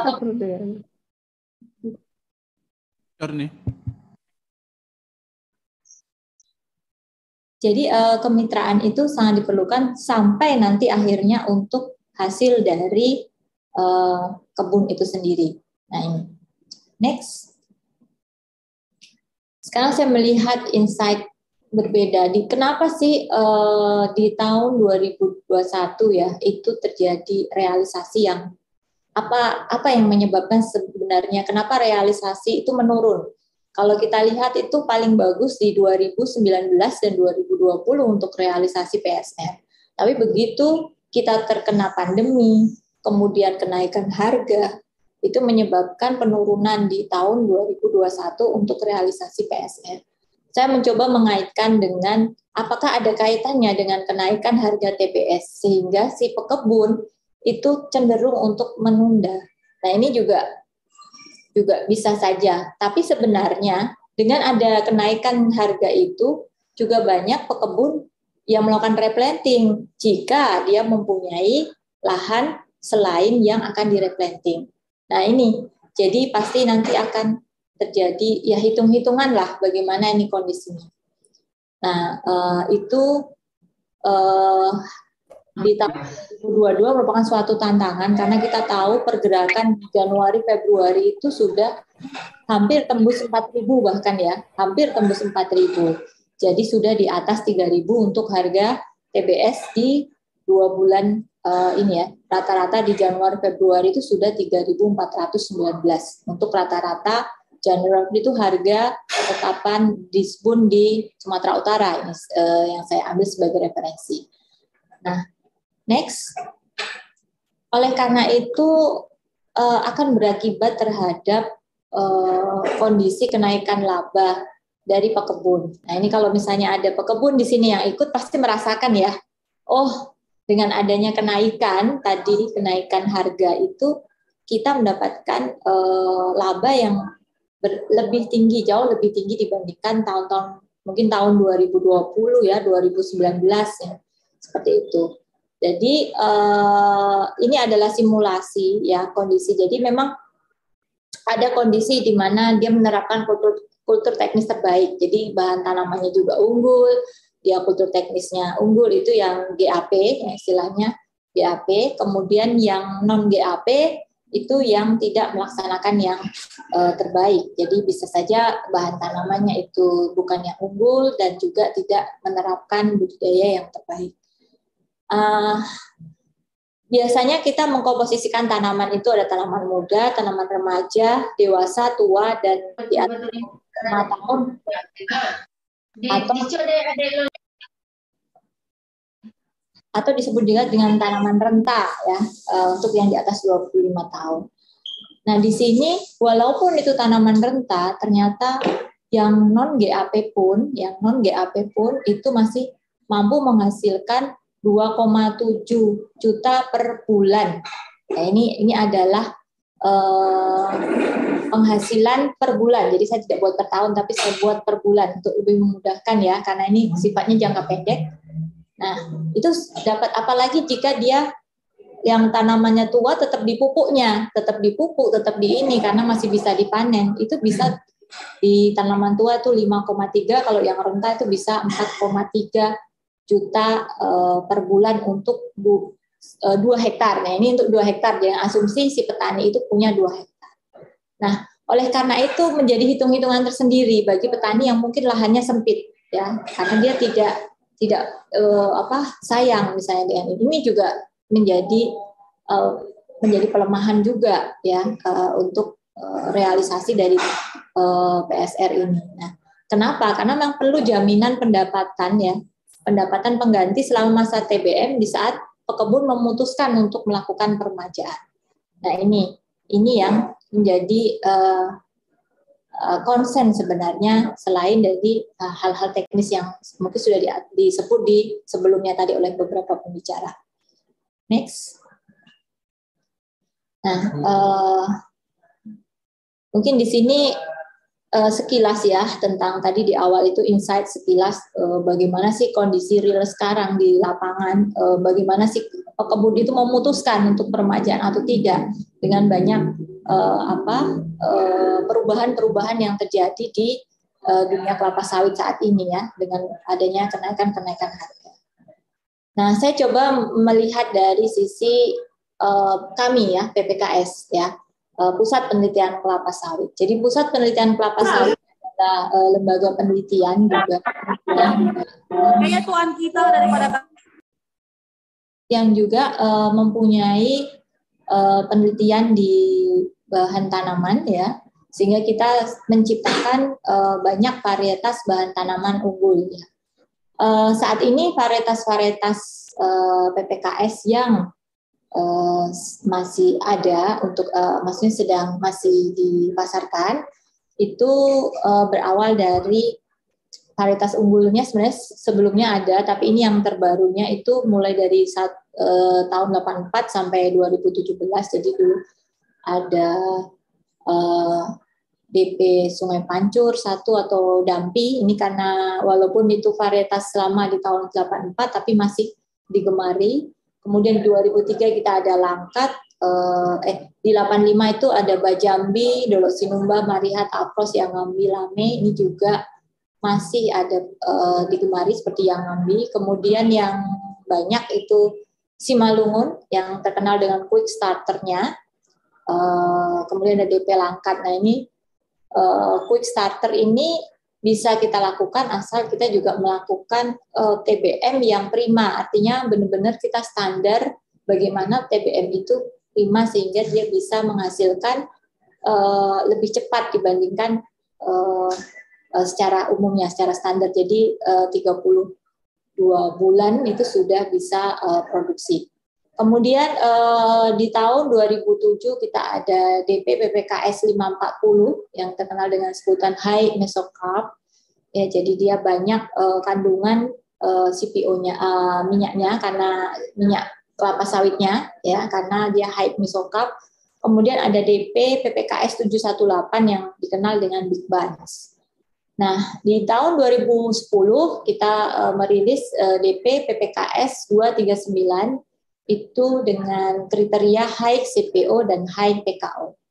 Dan yang terbaru itu di tahun 2017 ya, itu kita mengeluarkan DP 50 540 NG itu moderate resistant ganoderma. Jadi ini uh, merespon uh, merespon uh, kondisi di saat saat ini banyak terjadi endemi ganoderma terutama di daerah-daerah yang sudah uh, ulangan kedua atau ketiga untuk tanamannya. Ya. Jadi ini kita mengeluarkan uh, produk yang terbaru yang resisten terhadap Pneumoderma. Next. Eh, PPKS sendiri sebenarnya sebagai sumber benih ya salah satu sumber benih dari 19. Jadi di sini dipaparkan ada 19 sumber benih ya. Eh, PPKS itu terdepan dengan share yang lebih dari 30 persen. Jadi di tahun 2019 kita itu share-nya 33 persen, kemudian di tahun 2021 itu 32 persen. Itu kita juga eh, hanya menyalurkan total semua ya 19 19 eh, perusahaan eh, sumber benih itu 50 juta ya. 50. Mohon waktunya Bu di anu uh, okay. waktunya ya. Ya, 50 juta sedangkan di tahun 2021 kita bisa menyalurkan total itu 106 uh, 106 juta ya, di mana PPKS itu menyalurkan 33 juta. Nah, ini menunjukkan kenaikan harga ternyata juga uh, menyebabkan kenaikan juga permintaan akan uh, benih unggul uh, di PPKS dan di uh, perusahaan lain. Next. Kemudian uh, dari sisi uh, varietas ya, varietas yang banyak digunakan dibeli ya, yang paling banyak share marketnya itu adalah Simalungun itu sampai 40 persen, kemudian PPKS 540 24 persen dan Yangambi itu 18 persen. Nah di sini yang perlu dilihat adalah share rakyat itu paling besar. Di tahun 2021 kita menyalurkan untuk kebutuhan kebun rakyat itu adalah 73,39 persen jadi hampir tiga per empat ya, tiga per empat dari uh, penyaluran kecamatan BPKS itu digunakan untuk pekebun rakyat. Dan itu uh, meningkat terus ya dibandingkan 2019 ke 2021. Next. Uh, selain kita punya uh, benih ya benih tadi kita juga uh, menyediakan bibit ya bibit siap tanam di mana uh, kita ada 13 unit kebun ya eh, Pancur, Bukit Sentang, Parindu, Selilin Dawas ya, Kasongan di Kalimantan, Kalianta, Dalu-Dalu, Padang Madarsa, Simirik, Teluk Dalam, Marihat dan Sarolangu. Dari total semua uh, stok bibit kami ya itu sampai Februari 2022 itu cukup untuk areal 18,7 ribu hektar dan tahun 2021 PPKS telah menyalurkan 1 juta bibit siap tanam itu untuk di tahun lalu 2021 dan kita siap menyalurkan 2,6 juta bibit di tahun 2022. Next, ini yang bibit PPKS. Selanjutnya selain kita menyediakan benih bibit, kita juga e, mempunyai penangkar bibit ya penangkar bibit kita itu sudah ada dari Sabang sampai Merauke istilahnya. Dari Aceh sampai Papua ya. Jadi total kita uh, uh, di sini semua ada mulai uh, sampai Kalimantan Sulawesi ya uh, penangkar penangkar benih. Jadi itu merupakan upaya dari PPKS untuk menyediakan bahan tanaman unggul di wilayah-wilayah yang sulit terjangkau remote area jadi uh, karena kita juga mempunyai keterbatasan, uh, bagaimana kita supaya bisa memberikan benih unggul, uh, kita juga mempunyai penangkar bibit. Nah, penyaluran KKS ke penangkar itu selama tahun 2021 itu sebanyak 7 juta butir.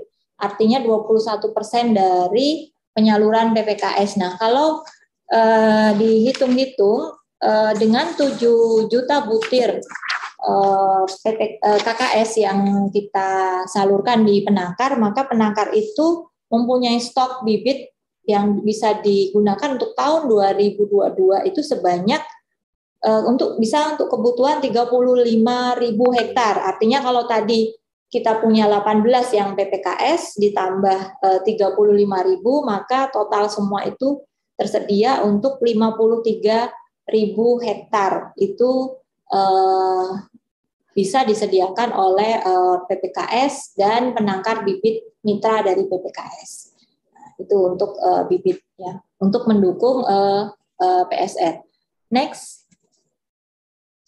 Selain itu ya ini tambahan bahwa PPKS sendiri saat ini juga terus mengembangkan varietas yang yang terus uh, mengupayakan tadi kalau saya bilang ini adalah intensifikasi ya. Jadi peningkatan produktivitas tanpa nanti kita harus menambah lahan dan mening, uh, adaptif terhadap tantangan di industri kelapa sawit ke depan karena di depan itu kita juga harus me, uh, tahan ganoderma, harus dia punya uh, tahan kekeringan, efisien terhadap unsur hara, kemudian dari sisi kualitas itu tinggi olein, tinggi vitamin E, beberapa hal yang uh, akan kita kejar uh, di program uh, perilisan varietas kelapa sawit PPKS untuk terus mendukung intensifikasi di uh, kelapa sawit. Next, ini yang terakhir bahwa kita sebagai ke depan kita akan terus selain dari tadi bahan tanaman, PPKS sendiri juga akan terus banyak ya banyak penelitian yang yang kita uh, gunakan ya terutama uh, untuk kelapa sawit berkelanjutan ya tadi perakitan bahan tanaman unggul kemudian precision farming uh, dan juga mungkin uh, terkait dengan LWS uh, konservasi air di lahan marginal dan pemanfaatan biomasa sebagai sumber energi dan juga pendapat peningkatan pendapatan pekebun dan turunan-turunan atau industri-industri hilir yang terkait dengan kelapa sawitnya. Kemudian juga kita uh, PPKS Eh, perhatian terhadap masalah tesis ya misalnya ada regulasi dan kebijakan terkait legalitas sosial tenaga kerja dan uh, sertifikasi untuk sustainable palm oil. Ya, ini mungkin uh, sekilas dari kami tentang PPKS. Uh, terima kasih. Uh, silakan nanti kita juga punya beberapa media sosial yang bisa dimanfaatkan oleh komunitas di sini uh, ada PPKS ID, uh, eh, Kecambah Sawit PPKS, PPKS TV, dan uh, website kami untuk bisa mendapatkan uh, informasi terkait dengan uh, PPKS itu sendiri atau Pusat Penelitian Kelapa Sawit. Terima kasih, waktu kami kembalikan ke moderator.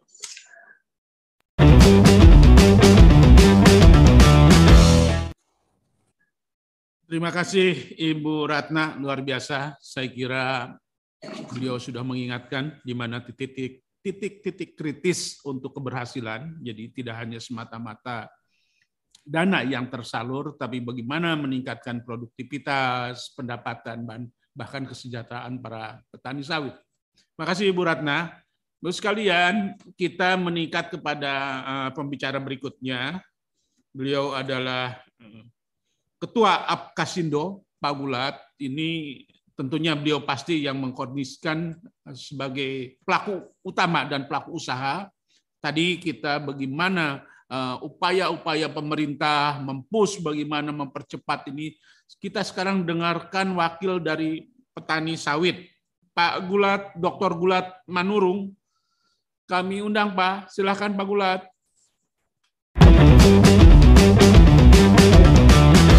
Terima kasih buat kita semua. Salam hormat kami. Assalamualaikum warahmatullahi wabarakatuh. Sehat semua Bapak Ibu. Saya perhatikan sangat ramai sekali 859 orang. Wah, luar biasa. Sinar tani sekali berlayar. Tanpa nakoda tetap maju. Nakodanya sekarang dibawa oleh Bapak kita Bapak Dr. uh, Mehmet. Selamat siang Bapakku. Izinkan saya menyampaikan sedikit bagaimana paradigma kami petani sawit yang hari ini dinahkodai oleh Sinar Tani tentunya yang merupakan uh, media yang sangat sangat apa ya sangat uh, melegenda buat petani sawit Indonesia. Izinkan saya Bapakku uh, yang terhormat Bapak Ibu peserta uh, webinar pada hari ini saya Bulat Manurung menyampaikan salam hormat kepada kita semua terkhusus kepada narasumber tadi yang pertama kedua dan tiga ada Pak uh, Bagus, ada Pak Munir, ada juga Ibu uh, dari PPKS Medan, Ibu Nur Kolori. Nah, mungkin saya sedikit bercerita. Saya lebih suka bercerita tentang perjalanan uh, petani sawit pada hari ini yang memang sangat menjadi uh, dambaan ataupun harapan bangsa Indonesia supaya menjadi petani yang hebat, petani yang produktivitas tinggi uh, sebagai lokomotif ekonomi Indonesia. Terima kasih buat kita semua peserta dari Sabang sampai Merauke, Bapak Ibu penyuluh, sahabat kami petani sawit, penolong kami petani sawit yang ada di kabupaten kota 146 kabupaten kota seluruh Indonesia dari 22 provinsi Apkasindo. Uh, Apkasindo itu seperti kita ketahui itu adalah organisasi yang berdiri tahun 2000, berarti sudah eh, apa namanya 22 tahun yang lalu yang tersebar di 22 provinsi dan semuanya ini adalah provinsi yang aktif. Mungkin Bapak Ibu penyuluh atau kepala dinas atau bahkan mungkin ada di sini saya perhatikan tadi perwakilan dari eh, kantor eh, staf presiden, ada saya perhatikan juga dari kantor wakil presiden hadir uh, bukti sejarah bahwa memang sawit itu pemersatu bangsa. Itu kata kunci yang selalu kami pegang sehingga kalau kita lihat perkembangan sawit dari tahun 80, tahun 2000 sampai terakhir data tahun 2018 yang kami dapat, ternyata petani itu sudah mendominasi 41 persen. Itulah bedanya. Volume suaranya ya. Pak, digedein dikit Pak, atau Bapak agak mendekat segini nih Pak, kurang kurang. Oh, uh, volume kurang suaranya. gede ya Pak ya. Baik, kurang gede berarti saya matikan mic.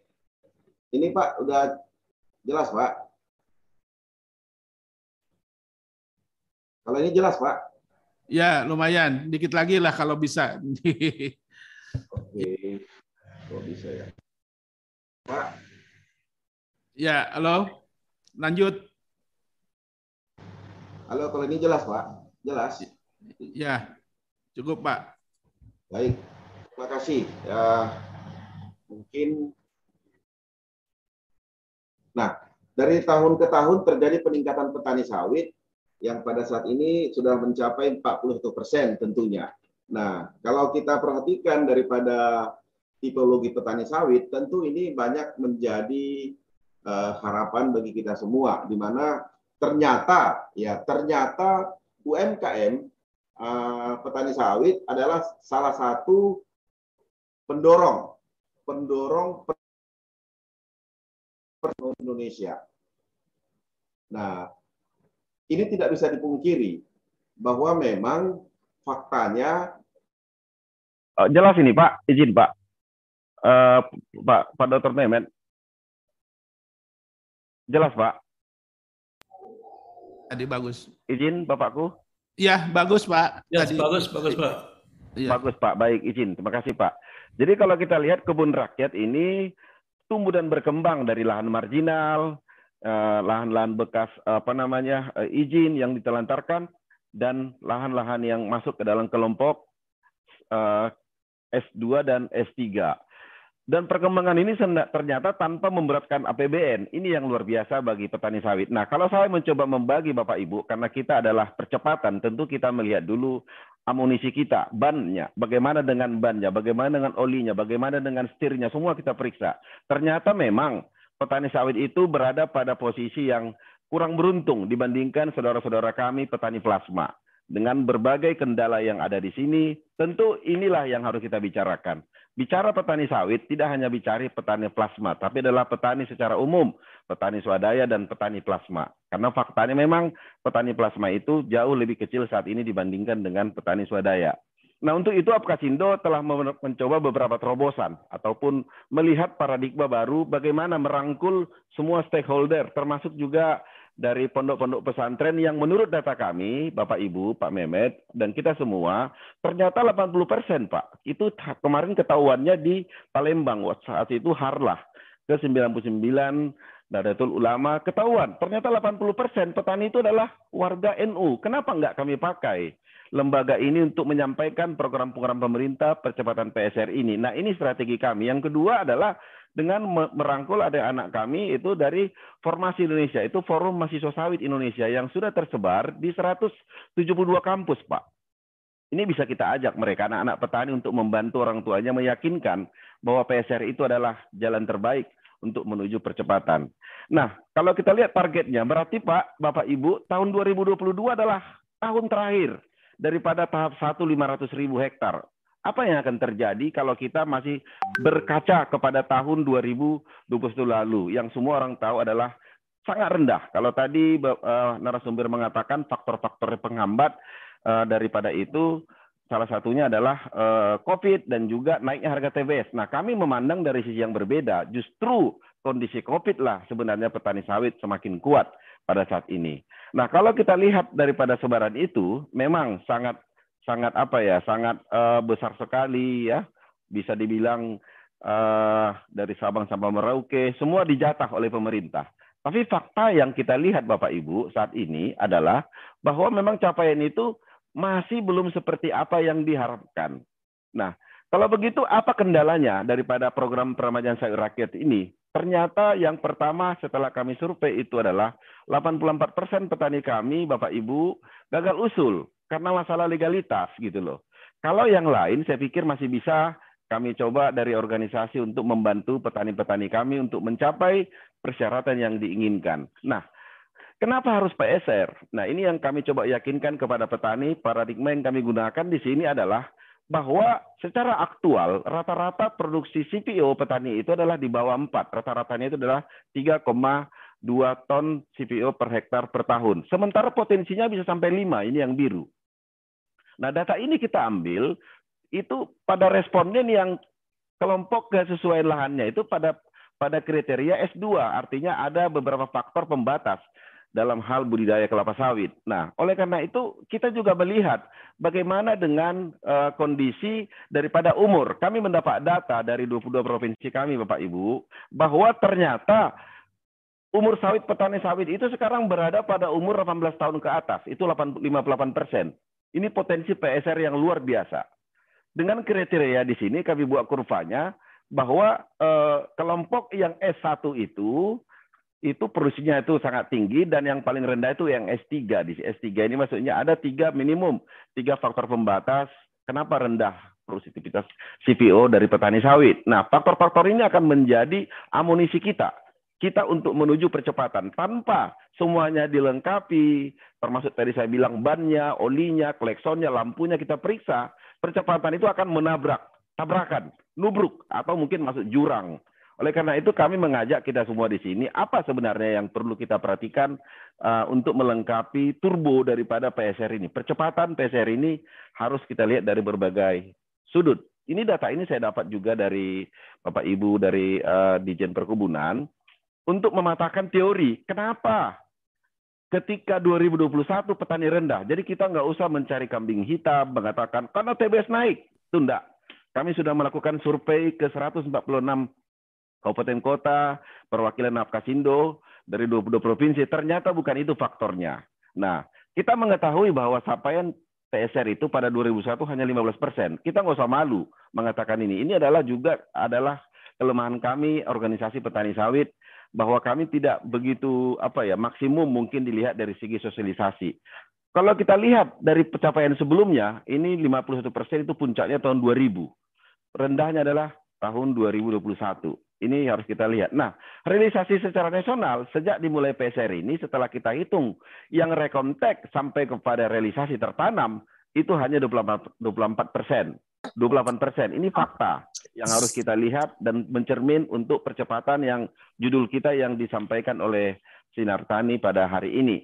Nah, kalau kita lihat juga apa saja faktornya, kenapa itu terjadi sehingga sangat lambat. Nah, yang pertama, yang kedua sampai enam di sini kami hanya memilih dua saja.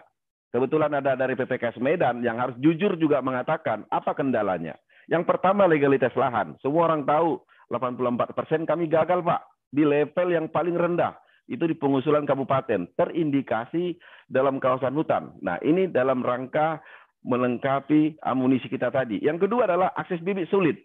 Kami tanya kepada responden yang sudah PSR ataupun yang sedang akan PSR. Mereka mengatakan kami terkendala Pak. RAB-nya pupuk urea masih 4.500. Urea sekarang sudah 11.000 Pak. Bagaimana kami bisa memperbaiki RAB yang sudah kami teken di tiga pihak bersama PPKS Medan. Nah ini kendala yang penting. Nah, tetapi yang lebih penting lagi adalah akses bibit. Ketika petani siap tanam, Makanya kalau Bapak lihat di sini, di angka ini, kenapa rekontek lebih rendah daripada tanam? Kuncinya adalah di sini. Bibit yang siap tanam pada saat mereka akan replanting itu tidak tersedia. Bapak Ibu bisa bayangkan harga bibit 40 ribu, ongkos gendong sampai 20 ribu. Kenapa? Karena tidak tersebarnya. Kalau tadi PPKS mengatakan dari Sabang sampai Merauke, ya benar. Tetapi tetap saja itu tidak mampu uh, paling sekitar tiga persen mencukupi kebutuhan bibit untuk sarap apa namanya PSR ini. Nah setelah kami selidiki beberapa produsen bibit, kita tidak ingin saling menyalahkan, tapi harus mengkoreksi. Ternyata sekarang Bapak Ibu, kalau masih ada di sini Pak Bagus dan juga ada di sini dari kantor staf presiden, saya perhatikan tadi dan dari kantor pres, apa wakil presiden, sekarang ini produsen kecambah sedang berpoya-poya untuk mengekspor kecambahnya. Ini aneh. Kenapa nggak dipenuhi? Nanti kena demo. Nah, di demo kan dalam arti penuhi dulu kebutuhan dalam negeri. Kan nggak enak ya kalau dipaksa begitu. Tapi adalah, cobalah lihat bahwa PSR ini program semua. Sawit itu bukan kami, tapi kita. Jadi kalau bibit terkendala, saprodi naik, legalitas lahan, maka semakin sempurnalah lambatnya PSR ini. Oleh karena itu kami pada kesempatan ini menyampaikan pada produsen kecambah, PPKS, Damimas, dan lain-lain mengutamakan kepentingan dalam negeri dulu, baru berpikir untuk ekspor. Saya baca itu di beberapa laporan keuangan bahwa memang sedang terjadi ekspor besar-besaran bahan tanaman ke luar negeri. Nah, selanjutnya adalah kami saya ingin menunjukkan kepada kita semua seperti yang disampaikan oleh Pak Bagus tadi bahwa ada peraturan baru, Permentan 03 tentang jalur kemitraan. Ini bagus, Pak. Bagus sekali. Ini terobosan yang luar biasa. Dan terus terang, ini adalah usulan daripada Apkasindo kepada Pak Menteri dan juga kepada BPDPKS untuk dipikirkan namanya jalur turbo. Artinya tidak melalui prosedur sebagaimana yang ini. Nah, tetapi kita harus juga menyadari bahwa yang mendapat jalur turbo ini adalah hanya yang bermitra.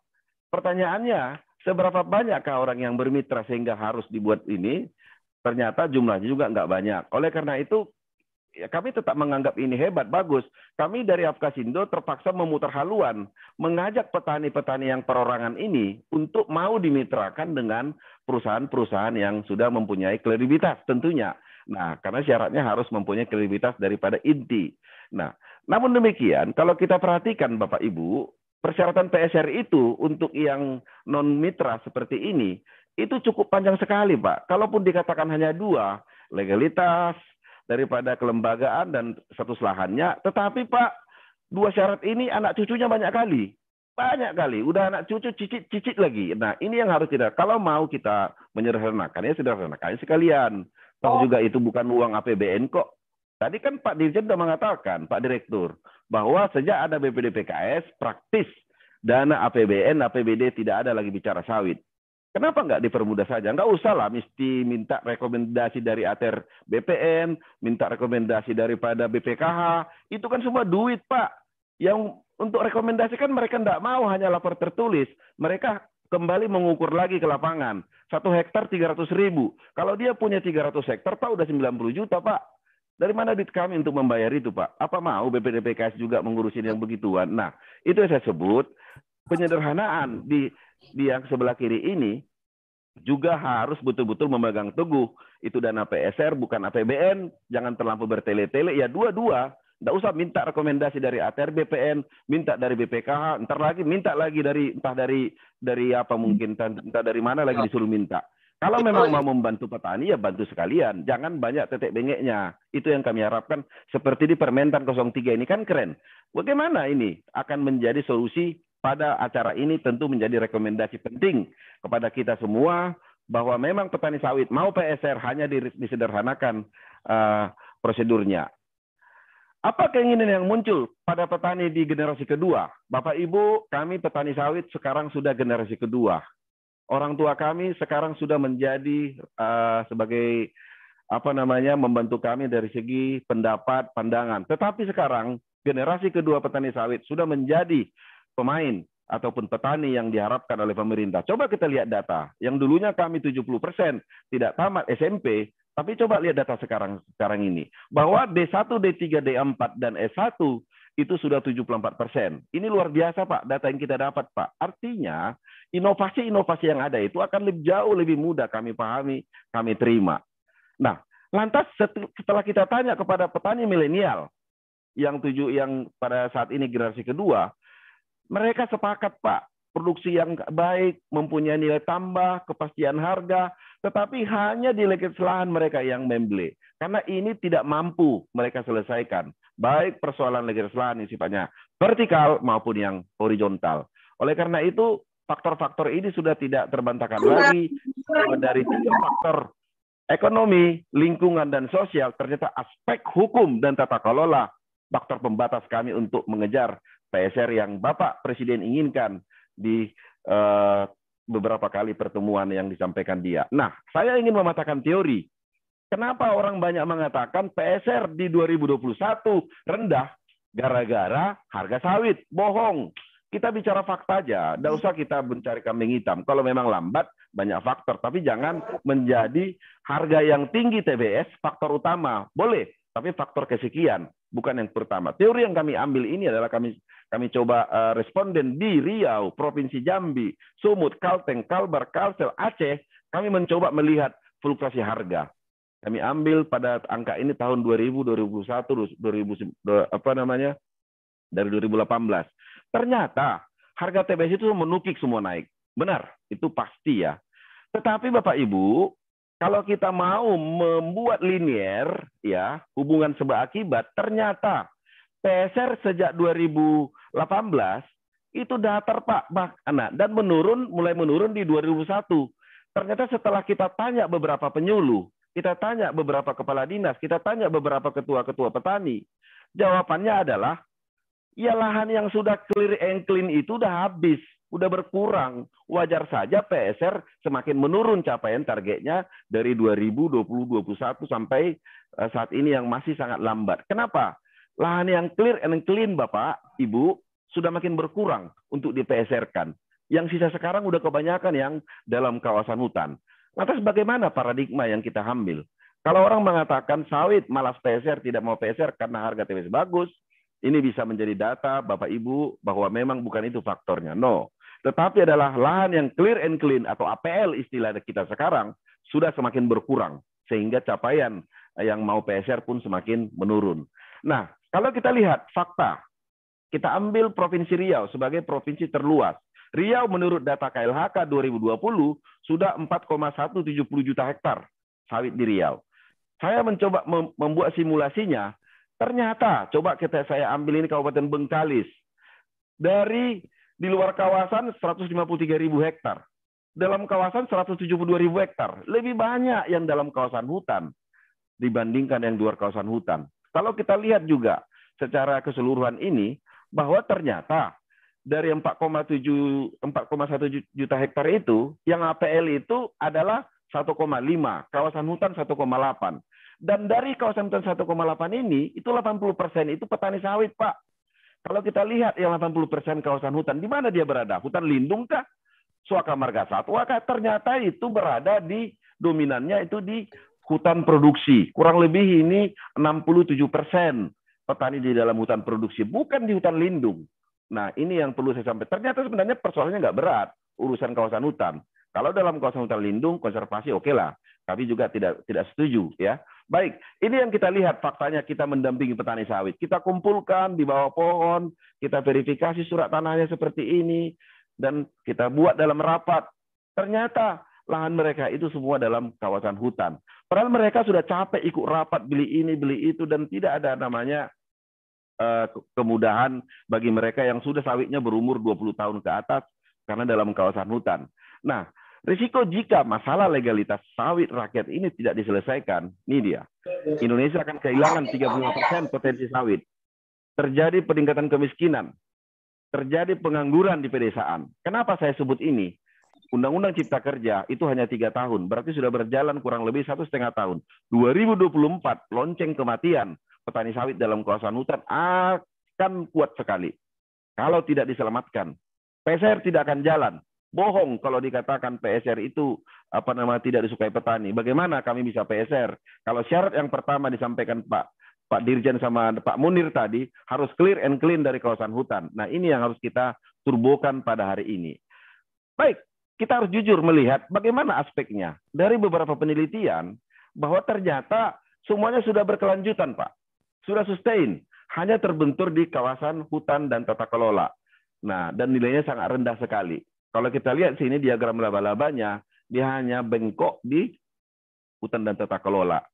70 sekian persen itu berada di kawasan hutan produksi. Pengambilan koordinat adalah titik lemah, titik kritis daripada PSR. Karena kalau ini sudah mentok, maka pengajuannya sudah sampai hanya sampai di Dinas Perkebunan Kabupaten Kota saja. Nah, ini studi kasus yang kita buat. Bagaimana mungkin Bapak Ibu, ini tahun 91 transmigrasi, Pak sudah sertifikat hak milik. Tiba-tiba mereka mengajukan ini yang warna pink ini kan HPK ini. Tak tahunya semua dalam kawasan hutan, Pak. Ini sudah menangis Bombay petani, Pak. Tas migrasi loh. Belum lagi yang masyarakat tempatan lokal yang dihutankan itu lahannya. Inilah kendala yang sebenarnya, Pak. Kenapa semakin rendah capaian PSR dari tahun ke tahun? Bagi dari KUD tiga koto, kita coba tes juga kemarin di Kalimantan Kaltara di Kalimantan Barat, Kalteng, sama penyakitnya. Ketika di overlay sama tim Apkasindo, ini Pak yang mengerjakan Apkasindo Pak, bukan konsultan. Kita overlay, ternyata dia dalam kawasan hutan juga. Padahal ini adalah transmigrasi sudah SHM dari tahun 99 sampai 2005. Luasnya 2.500 hektar. Coba lah langsung ini diselesaikan. Dus langsung PSR itu Pak. Ini kendala. Sawitnya sudah berumur 25 tahun ke atas. Nah, kami lihat lagi kasus-kasus lain. Ini sampai dua tahun.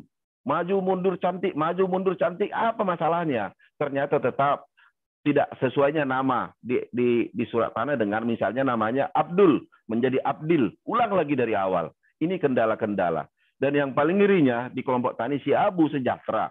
Ini transmigrasi zaman Soekarno. Masuk dalam hutan lindung. Sudah dua tahun terkatung-katung apa yang akan kita lakukan, percepatan apa yang kita buat ketika memang persyaratan utama menjadi kendala. Nah, oleh karena itu hambatan PSR saya coba rangkumkan. Yang pertama adalah lahan calon PSR 84% gagal usul karena dalam kawasan hutan. Yang kedua, saya tadi perhatikan chat uh, Bapak Ibu dari Sinar Tani sebagai admin dan uh, ini, pertanyaannya banyak sekali yang mengatakan, Pak, kami tidak tahu apakah apakah dana 30 juta itu adalah uh, pinjaman atau hibah. Nah, itu menandakan informasinya sangat minim. Yang ketiga, konfirmasi akun cukup lama. Yang keempat, pihak pihak bank cenderung hanya sebagai penyalur, tidak mau dia berusaha sama petani. Yang kelima, pengambilan berkas hasil verifikasi dari dinas kabupaten provinsi cukup lama.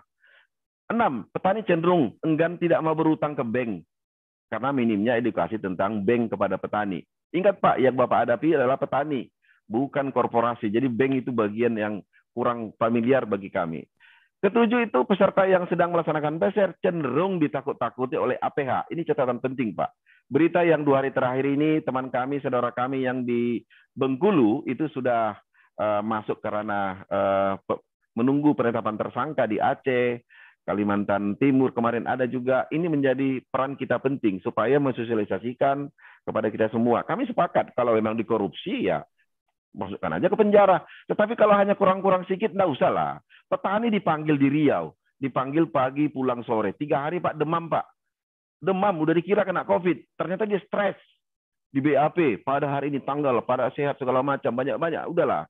Jadi maksud saya kalau hanya masalah administrasi, bapak-bapak dari disbun provinsi kabupaten lah yang menyelesaikan. Tidak usah dipanggil-panggil pihak kejaksaan lah, pihak kepolisian lah. Petani nggak terbiasa pak dipanggil-panggil. Ini peran penting pak bagi kita semua kita ketika ingin mencapai percepatan. Yang kedelapan, banyaknya campur urus dari instansi kementerian lain. Kami hitung-hitung Pak, ada lima kementerian Pak. Kementerian yang ngurusi PSR. Macam mana ini? Semua ngurusin. Mau kalau ngurus mempercepat nggak apa-apa. Memperlambat, nompang, nompang cari panggung. Itu yang kami lihat. Minta itu, minta ini, akhirnya semua jadi terlambat. Yang kesembilan, tidak adanya standar acuan RAB. Karena menumbang satu hektar sawit di lahan yang kemiringan di atas 15 derajat itu nggak sama biayanya dengan menumbang satu hektar sawit yang rata-rata kemiringannya 1 sampai 5 derajat. Lah kalau disamaratakan semua nanti yang kemiringannya dibuatnya satu batang sampai 70 ribu dibilang korupsi lagi atau markup lagi dipanggil APH. Oleh karena itu BPD PKS Dirjen Perkebunan ini harus segera dibuat standar acuan. Nggak susah Pak buat ini Pak, kami udah punya kok. Bila perlu punya kami dicontoh untuk sebagai pembanding sebagai yang kedua adalah standar acuan rekanan. Berkali-kali saya bilang, tolong calon rekanan yang akan PSR diingatkan. Jangan penggali parit tiba-tiba jadi kontraktor replanting. Hancur semua, Pak. Ini harus dibuat.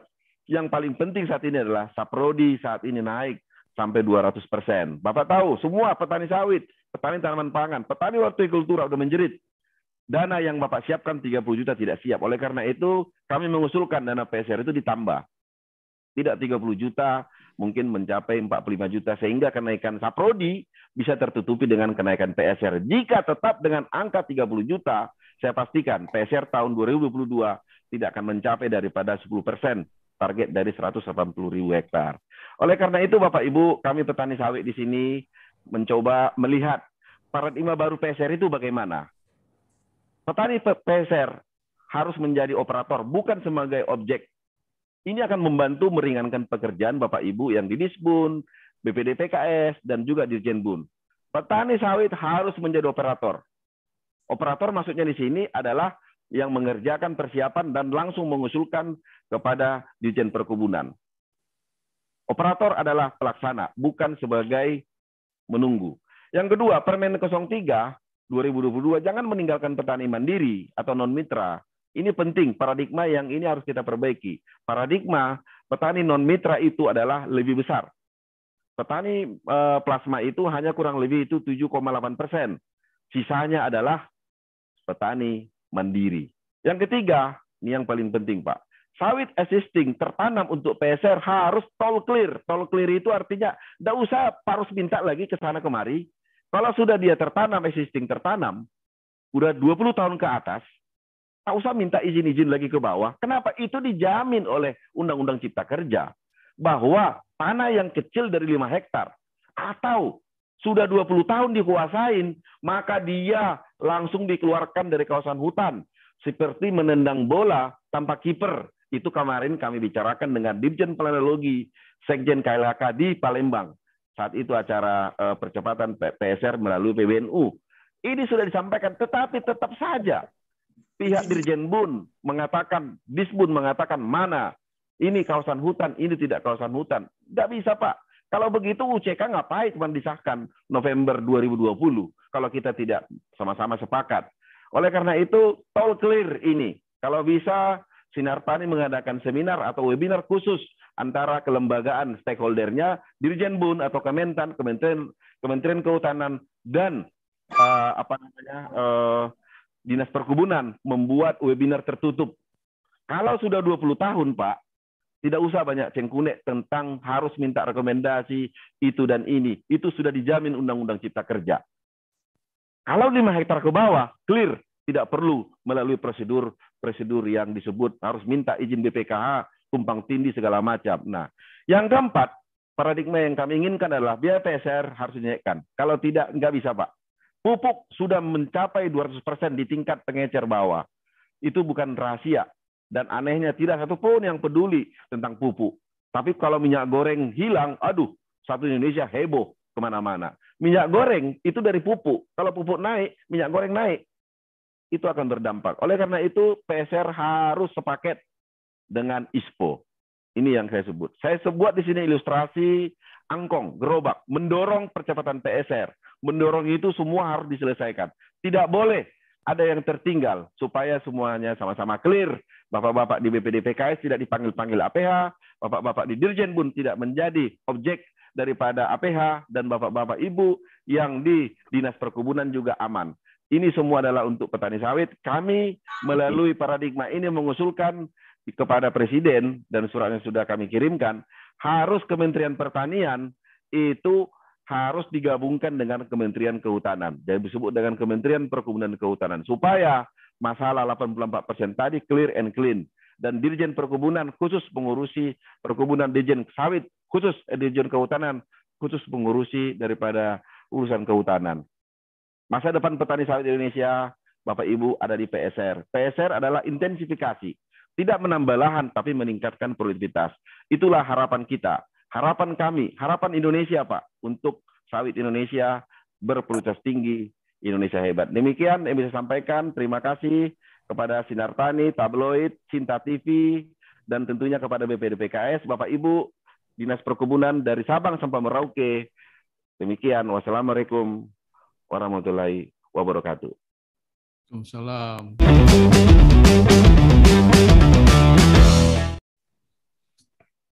Terima kasih. Wah, luar biasa Pak Gulat. Nah, ini uh, semakin terang benderang di mana kita semangatnya luar biasa. Mudah-mudahan kita ada uh, jalan keluar. Baik sekalian, ini karena waktu ini kita ada satu pembahas utama, ini Dr. Herdrajat Nata Wijaya beliau akan mencoba secara singkat mungkin lima menit atau 10 menit. Kami persilahkan Pak Herdrajat secara umum.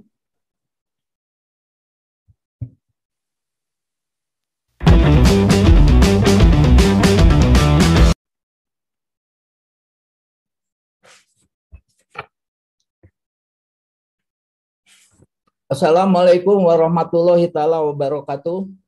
Bisa didengar Pak Mol? Ya, mangga. Jelas. Ya, Jelas, Pak. yang kami hormati Pak Mehmet Gunawan selaku pimpinan umum PT Sinar Tani, yang kami hormati Direktur Tanaman Tahunan dan Penyegar Pak Bagus, juga Direktur Penghimpunan Dana yang dalam hal ini diwakili eh, oleh Pak Ahmad Munir, Ibu Ratnawati dari PPKS, Pak Gulat Manurung, Dr. Gulat Manurung sebagai Ketua Umum Bapak dan Ibu peserta webinar, yang berbahagia yang jumlahnya informasinya sudah lebih dari 900 orang, hampir 1000 dan yang stabil 800 orang. Mudah-mudahan bisa mengambil manfaat dari webinar yang sangat penting mengenai PSR ini. Bapak Ibu sekalian, saya kira eh, ke depan tentu sesuai judul disampaikan bahwa percepatan PSR kuncinya kemitraan. Di dalam Eh, peraturan-peraturan Menteri 03 2022 yang tadi sudah disampaikan dari Ditjen Bun di sana difasilitasi bahwa proses rekontek itu melalui dua jalur. Jalur yang betul rekontek adalah melalui dinas kabupaten, eh, kota, eh, dan seterusnya seperti biasa. Hanya di sini verifikasinya satu kali dari dinas kabupaten cukup dan dinas apabila verifikasi dari dinas kabupaten ini sudah cukup eh, dinas kabupaten atau kota akan menerbitkan CPCL kemudian CPCL akan dikirim ke provinsi dan provinsi akan dikirim ke Dijenbun dan Dijenbun akan mengeluarkan rekomendasi teknis yang disampaikan selanjutnya kepada BPDKS. Kemudian jalur kedua ini yang sebelumnya tidak ada tentu ini diharapkan untuk pemicu ke depan supaya realisasi PSR ini lebih terdongkrak. Jadi kelembagaan eh, petani yang tergabung di dalam kelembagaan pekebun sesuai persyaratan di permen ini akan bisa mengusulkan langsung ke BPD PKS. Selanjutnya BPD PKS akan meminta pihak lain dalam hal ini misalnya surveyor untuk melakukan verifikasi. Apabila eh, verifikasi ini sudah terpenuhi persyaratannya tentu akan di keluarkan eh, surat keputusan oleh BPD PKS mengenai siapa-siapa petani yang akan menampangkan dana PSR. Tapi persyaratannya kalau masih kurang itu akan dikembalikan oleh surveyor. Saya kira ini ke depan barangkali yang bisa eh, segera diaplikasikan. Eh, Namun tentu ada beberapa dari eh, masih diperlukan waktu dari eh, peraturan menteri ini karena pihak BPDPS harus menyesuaikan beberapa peraturan yang harus uh, ada dari peraturan yang saat ini ada yaitu di, harus menerbitkan peraturan Menteri Keuangan yang baru mungkin perbaikan dari peraturan Menteri Keuangan yang nomor 84 tahun 2017 dan juga memperbaiki atau menyiapkan peraturan-peraturan di BPDPKS terkait mekanisme baru dengan usulan yang langsung ke BPDPKS dan melibatkan eh, PSR. Semoga ini barangkali bisa uh, dalam waktu uh, yang tidak terlalu lama sehingga tahun 2022 ini akan menjadi laju, menjadi suatu percepatan ke program PSR ini. Tentu para pihak harus mendukung kelancaran PSR ini. Dan mekanisme yang baru ini saya kira banyak yang terjadi simplifikasi dari persyaratan dan prosedur. Misalnya petani yang eh, dia bisa menerangkan eh, lahan eh, dengan pernyataan sendiri apabila dia tidak memiliki SEM. Dan ini tentu pernyataan ini mengacu kepada ketentuan yang dikeluarkan oleh BPN. Selanjutnya juga eh, petani sekarang bisa memperoleh eh, luas 4 hektar yang tadinya uh, itu adalah 4 hektar per kakak. Jadi diharapkan ini akan semakin kuat lagi program PSR diikuti oleh petani. Bapak Ibu sekalian, saya kira tadi namun demikian dari narasumber yang disampaikan Pak Gulat tadi disampaikan dan menganalisa bahwa tahun 2021 terjadi penurunan uh, realisasi PSR namun menurut beliau bukan semata-mata karena kenaikan TBS, tapi ada hal-hal lain di balik itu yang menurut beliau lebih prinsip ya. Misalnya birokrasi, sosialisasi, dan pendampingan yang kurang optimal, masalah legalitas lahan, kemudian pekerja perencanaan, dan laporan pertanggungan jawaban yang mungkin memakan waktu yang dilakukan oleh kelembagaan pekebun, akses bibit yang sulit, kemitraan, dan juga adanya eh, pemeriksaan oleh APH. Tapi lebih spesifik tadi Pak eh, Pak ini Pak Gulat menyampaikan masalah lahan eh, itu yang harus diselesaikan. Mungkin kurangnya informasi ke eh, PSR kepada petani yang perlu di, dilakukan lebih lagi sosialisasinya. Kemudian juga konfirmasi eh, akun yang cukup lama di dalam proses uh, aplikasi PSR ini. Kemudian ada beberapa bank sebagai bank mitra yang disinyalir masih kurang paham mengenai sosialisasi PSR ini. Kemudian pengendalian berkas cukup lama, petani umumnya enggan berurusan dengan bank. Jadi tidak mau pinjam uang ke bank dan juga enggan juga kalau petani dipanggil-panggil oleh aparat penegak hukum. Kemudian saya kira yang lainnya eh, masukannya yang tentu ini harus diperbaiki supaya program PSR ini berjalan lebih baik ke depan dengan dukungan tentu dari Apkasindo kita sama-sama eh, menyelesaikan persoalan-persoalan yang dihadapi oleh petani. Kemudian dari Bu Ratna dari PPKS terima kasih saya kira Bu Ratna cukup uh, memberikan masukan kepada kita semua bahwa memang ada informasi yang uh, masih kurang uh, sampai kepada petani, namun informasi-informasi yang terkait PSR ini akan selalu terus diimprove. Disampaikan bahwa kesiapan pekebun untuk ikut dalam program PSR ini karena kurangnya sosialisasi uh, masih belum uh, terinformasi dengan baik.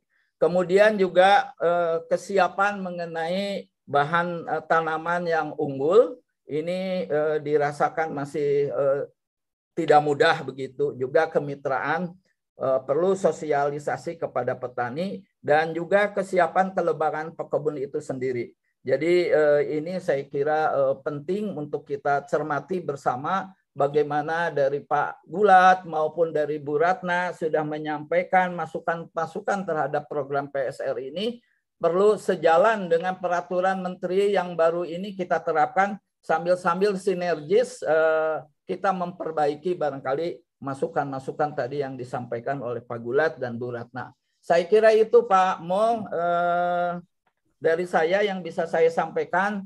Saya sangat appreciate kepada eh, jajaran Ditjenbun dan juga kepada BPDPKS bahwa eh, kembali sudah melakukan lagi memperbaiki tata kelola terhadap program eh, sawit ini dan sangat terbuka masukan-masukan sudah diakomodir. Mudah-mudahan Permentan yang baru ini bisa mendongkrak target terhadap pelaksanaan program PCR sesuai rencana.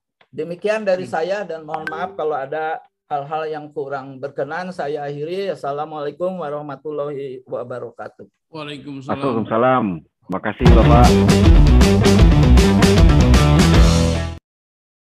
Baik, Bapak Ibu yang kami hormati, uh, pada sesi ini kami akan menyampaikan pertanyaan-pertanyaan dari para peserta. Ini yang di-setting kepada kami, tentunya tidak langsung para peserta uh, bertanya di sini, tapi melalui chat ke kami. Dari yang pertama dari Pak Ahmad Rosidi, beliau mempertanyakan ke Pak Bagus ini. Kemitraan seperti apa yang ideal dan diharapkan untuk mendukung produktivitas dan kualitas sawit rakyat yang terjadi saat ini.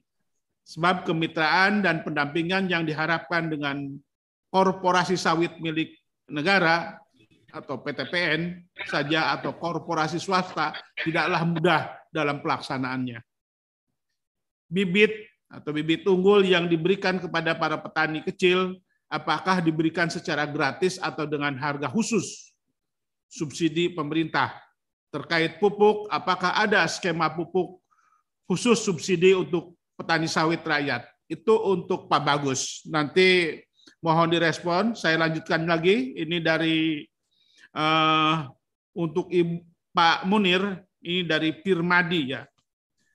Pendanaan dari BPD PKS ini apakah berupa pinjaman atau hibah? Apakah masyarakat yang perkebunan sawitnya masuk ke dalam kawasan hutan, sudah bisa mengajukan permohonan pendanaan kepada BPDPKS melalui PSR online. Dan apakah PSR online telah mengakomodir peraturan yang baru 4 hektar per orang? Karena yang ada di website BPD BPDPKS BPDP or ID kebijakannya masih menggunakan surat deputi tahun 2019. Ketika ketiga untuk Ibu Ratna ini dari Idawati dari BPP Kecamatan Tomo. Bibit yang sebaiknya digunakan adalah bibit unggul. Tapi di wilayah kami beberapa petani beranggapan bahwa bibit yang dicabut asal lan di bawah pohon sawit yang memiliki kualitas baik. Juga baik untuk dijadikan bibit untuk tanaman baru. Apakah hal itu hal tersebut dapat dilakukan oleh petani? Kalau tidak, penjelasannya bagaimana yang harus disampaikan ke petani untuk meyakinkan mereka. Bagaimana mengenali bibit unggul dan bagaimana ciri-ciri lahan yang baik untuk tanaman sawit selain di kawasan hutan. Yang keempat, ini untuk Pak Gulat dari Nur Hasim. Langkah upaya apa yang dilakukan Apkasindo dalam mendorong pemerintah segera melegalkan lahan perkebunan sawit milik rakyat yang sudah tertanam existing untuk meningkatkan cakupan luas permajaan perkebunan sawit rakyat yang belakangan kurang optimal. Demikian, mohon mungkin dari Pak Bagus dulu tadi merespon apa yang disampaikan oleh uh, penanya dari Pak Ahmad Rosidi. Silahkan Pak Bagus. Baik, terima kasih Pak Moderator. Terima kasih atas atensi, perhatian, dan juga uh, masukan dari apa yang tadi sudah disampaikan oleh Pak Moderator dari para penanya. Yang pertama dan saya tanggapi terkait dengan kemitraan seperti apa yang ideal. Bapak Ibu, kalau kita bicara kemitraan, idealnya itu terjalin antara hubungan antara petani dan para eh, perusahaan yang eh, menjadi mitra itu terjalin saling menguntungkan. Tidak ada satu di antaranya yang dirugikan. Artinya apa? Dari awal harus disepakati dulu, harus disepakati dulu apa hak dan kewajiban masing-masing. Karena kesepakatan itu akan jadikan dasar perjalanan kemitraan, Bapak Ibu. Artinya ketika nanti kita bermitra, misalkan ini eh, kita bicara PSR, kan melalui jalur baru adalah jalur kemitraan, artinya para petani yang mempunyai rencana untuk meremajakan, itu apa yang menjadi kewajiban dia. Misalkan saya semakin mau mengikuti ketentuan perusahaan mitranya, misalkan menggunakan pupuk, aplikasi pemupukan, menggunakan benih yang disarankan, rekomendasikan, kemudian mau melakukan penumbangan, mau melakukan budidaya dan sebagainya. Kemudian apa haknya petani? Misalkan dia akan mendapatkan hasil dari produksinya nanti, akan mendapatkan kemudahan dalam pengelolaan manajemen bimbingan dari perusahaan. Kemudian sebaliknya dengan perusahaan, kewajibannya tentunya adalah tidak hanya sekedar aspek teknis Bapak Ibu. Perusahaan harus mendamping dari sejak memfasilitasi ketika petani mengusulkan PSR, ketika ingin mengajukan ke BPDPKS, ketika melakukan pencairan anggaran, ketika mengawal pelaksanaan di PSR-nya. Itu juga menjadi bagian tidak bisa dibatasi. Kalau hanya sekedar maaf, membatasi untuk EPSR, kemudian ketika masih dilepas, artinya itulah tidak terjadi kesepakatan yang sebaiknya. Idealnya tadi antara petani dan mitra mempunyai kesepakatan yang sama untuk sama-sama saling menguntungkan. Kenapa Pak Mune, eh, Pak moderator bahwa dan Bapak Ibu sekalian, kemitraan ini tujuannya adalah untuk saling menguntungkan. Tidak boleh ada yang saling dirugikan. Petani akan dapat kepastian dalam berusaha tani sawit. Kalau kita bicara PSR, petani mendapat kepastian dalam melakukan PSR secara aturan, bahkan nanti didampingi pelaksanaan teknisnya. Yang kedua, berkaitan dengan benih diberikan secara gratis. Kalau melalui bantuan PSR yang kita sampaikan tadi sebesar senilai 30 juta, tentunya dana 30 juta adalah hibah Bapak Ibu, bukan pinjaman, bukan nanti membalikan hutang. Dana 30 juta diberikan secara gratis, namun demikian yang saya sampaikan di paparan saya bahwa untuk membangun suatu kebun yang standar teknis itu tentunya tidak cukup kalau hanya 30 juta. Itu diperlukan dana lagi kurang lebih 30 juta lagi atau sekitar rata-rata 60 juta. Masing-masing daerah berbeda nih, satu lebih 60 juta itu untuk bisa membangun kebun strategis dalam satu hektar. Nah, artinya apa? 30 juta kekurangan atau berapapun kekurangannya itu dapat dilakukan melalui berbagai cara, apakah tadi dana swadaya sendiri atau melalui bank dan sebagainya. Nah, artinya dalam bantuan 30 juta dari BPD BKS yang melalui uh, anggaran itu diberikan secara gratis. Karena apa? Itu bagian bantuan yang tadi diberikan dalam bentuk 30 juta, nanti akan diuraikan dalam RAP, jenis bantuannya, bibit, pupuk, dan lain-lain. Kemudian yang terkait dengan pupuk, eh, kalau kita melihat skema pupuk, kalau sawit, sampai saat ini menurut saya mungkin belum ada yang sifatnya subsidi, Pak. Semuanya masih sifatnya komersial.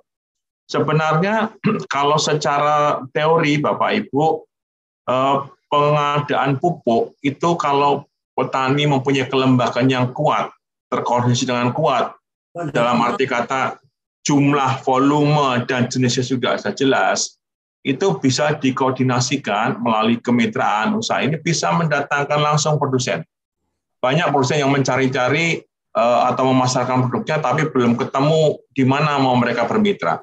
Bahkan kemitraan itu juga bisa terjadi antara petani sawit kita bicara sawit ini dengan produsen pupuk. Monggo. Tetapi dengan catatan produsen pupuk biasanya mensyaratkan minimal volume, Pak. Artinya dia akan mau langsung ke petani, ke lembaga petani kalau jumlah tertentu secara ekonomi mereka bisa mendatangkan pupuk. Tapi kalau kecil-kecil, mohon maaf, itulah yang kenapa selalu kita dorong petani untuk berlembaga dan nanti tidak hanya sekedar lembaga tenis, tapi kelembagaan ekonomi.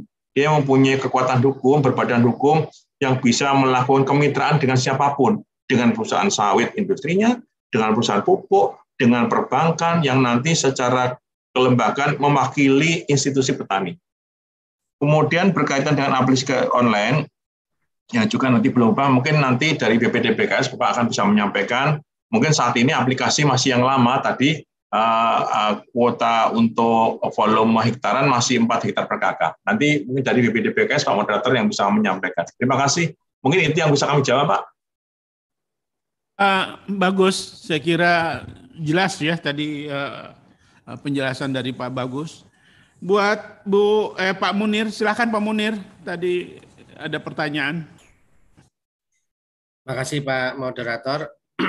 Sebelum saya jawab, mungkin saya akan melakukan klarifikasi dulu ya terkait dana yang ada di BPD PKS. Bahwa dana yang ada di BPD PKS itu juga merupakan dana APBN Bapak Ibu. Karena BPD PKS adalah lembaga non eselon yang dibawa naungan Kementerian Keuangan. Artinya tetap ada eh, pendanaan dari APBN melalui BPD PKS itu ya. Baik, eh, akan saya jawab terkait dengan pendanaan dari BPD PKS. Jadi pendanaan dari BPD PKS 30 juta per hektar itu murni hibah. Ya, bukan pinjaman tapi hibah secara cuma-cuma yang diberikan kepada pekebun. Tentunya pekebun itu harus memenuhi syarat-syarat yang ditentukan oleh eh, Kementan dalam hal ini di Jenbun. Sebagaimana yang saya sampaikan di awal bahwa program PSR ini merupakan kebijakan dan kewenangan dari Kementan gitu loh termasuk dalam mendesain pelaksanaan serta panduan pelaksanaan PSR ini juga semuanya dari Kementan. Jadi dalam hal ini adalah di Jenbun. Nah, bagaimana dengan peran BPD PKS? BPD PKS berperan dalam melakukan pendanaan. Tentunya dalam melakukan memberikan pendanaan melalui penyaluran, kami juga diperiksa oleh berbagai pihak, termasuk BPK atau APIP Nah, oleh karena itu kami mengawal uh, terkait dengan pendanaan dana itu uh, dengan meng-hire Sukovindo. Nah, termasuk lebih lanjut lagi untuk memudahkan baik terkait dengan pengusulan maupun penggunaan dana, kami ada dua aplikasi tadi, aplikasi PSR online ya insya Allah aplikasi itu akan menyesuaikan dengan regulasi. Jadi kalau di kemarin masih ditulis hek, apa namanya per kakak, nanti akan kita melakukan pengembangan per orang atau per nik gitu ya. Nah tentunya nanti akan melihatnya ke situ. Jadi filter kita dari kakak menjadi nik atau orang. Insya Allah pengembangan ini akan kita bahas lebih lanjut dengan uh, tim yang ada di di Jenbun juga karena ada beberapa hal yang akan kita lalui ini termasuk untuk PSK online uh, pola kemitraan dan Sarpras juga kita sedang melakukan pengembangan. Jadi ini dalam rangka percepatan pengusulan dari pekebun melalui aplikasi PSR online. Jadi cukup dengan daring saja tanpa luring, tanpa kita ketemu, semuanya bisa diselesaikan dengan eh, PSR online.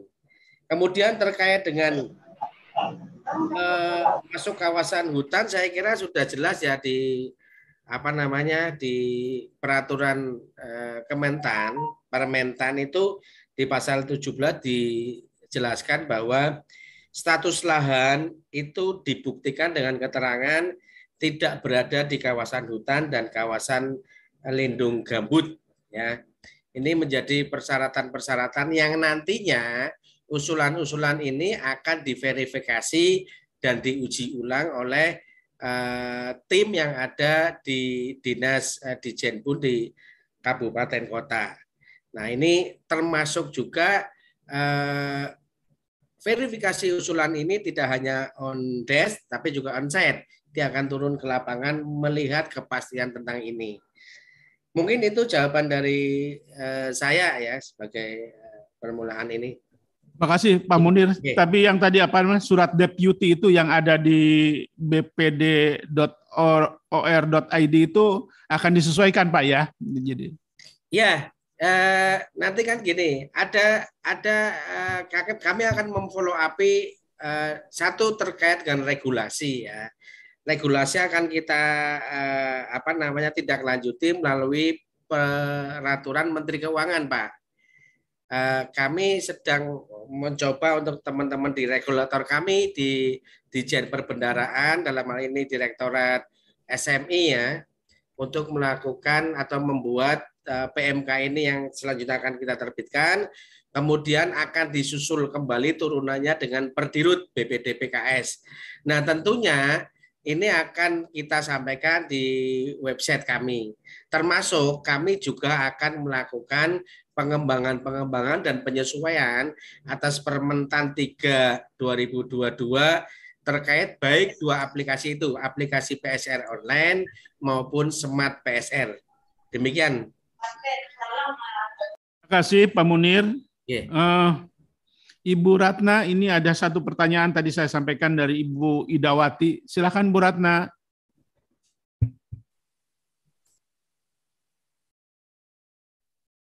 Oke, silakan Bu Ratna. Ya, makasih Pak. Uh, terkait tadi pertanyaan dari Ibu Idawati tentang bibit unggul ya. Jadi, uh, apakah boleh sih kita mengambil uh, asalan tadi kan, uh, asalan dari kebun? Nah, uh, yang dinamakan dengan bibit unggul itu karena memang uh, tidak bisa kita uh, petani itu melakukan sendiri ya. Jadi itu merupakan persilangan antara kalau kita kenal uh, pohon ibu, pohon ibu itu dura dengan pohon bapak yaitu pisipera. Nah, kalau dura itu yang kita kenal yang cangkangnya tebal dikawinkan dengan pisipera yang tidak ada cangkangnya. Nah, hasilnya itu adalah tenera. Nah, tenera itulah yang digunakan sebagai bahan tanaman unggul yang digunakan di Indonesia ini ya di, di seluruh dunia untuk kelapa sawit. Nah, kalau misalnya uh, itu merupakan asalan yang didapat dari kebun, kan berarti dia adalah tenera yang uh, dikawinkan dengan tenera karena di kebun itu semua tenera ya.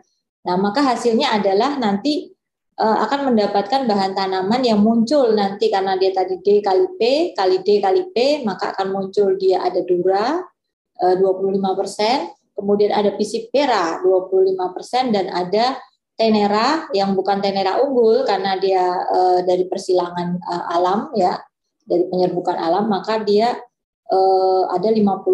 Nah, itulah kenapa kalau yang disebut dengan bahan tanaman yang tidak unggul yang dari asalan itu produktivitasnya lebih rendah daripada e, e, bahan tanaman yang unggul tadi karena tadi di situ ada tiga macam ya, tiga macam yang akan muncul bahan tanamannya. Makanya cara mendeteksinya itu unggul atau tidak. Kalau terjadi kontaminasi ya, terjadi kontaminasi tadi buah dura, itu dipastikan bahwa uh, dulu bahan tanamannya yang digunakan adalah bahan tanaman yang tidak unggul karena ada kontaminasi dura.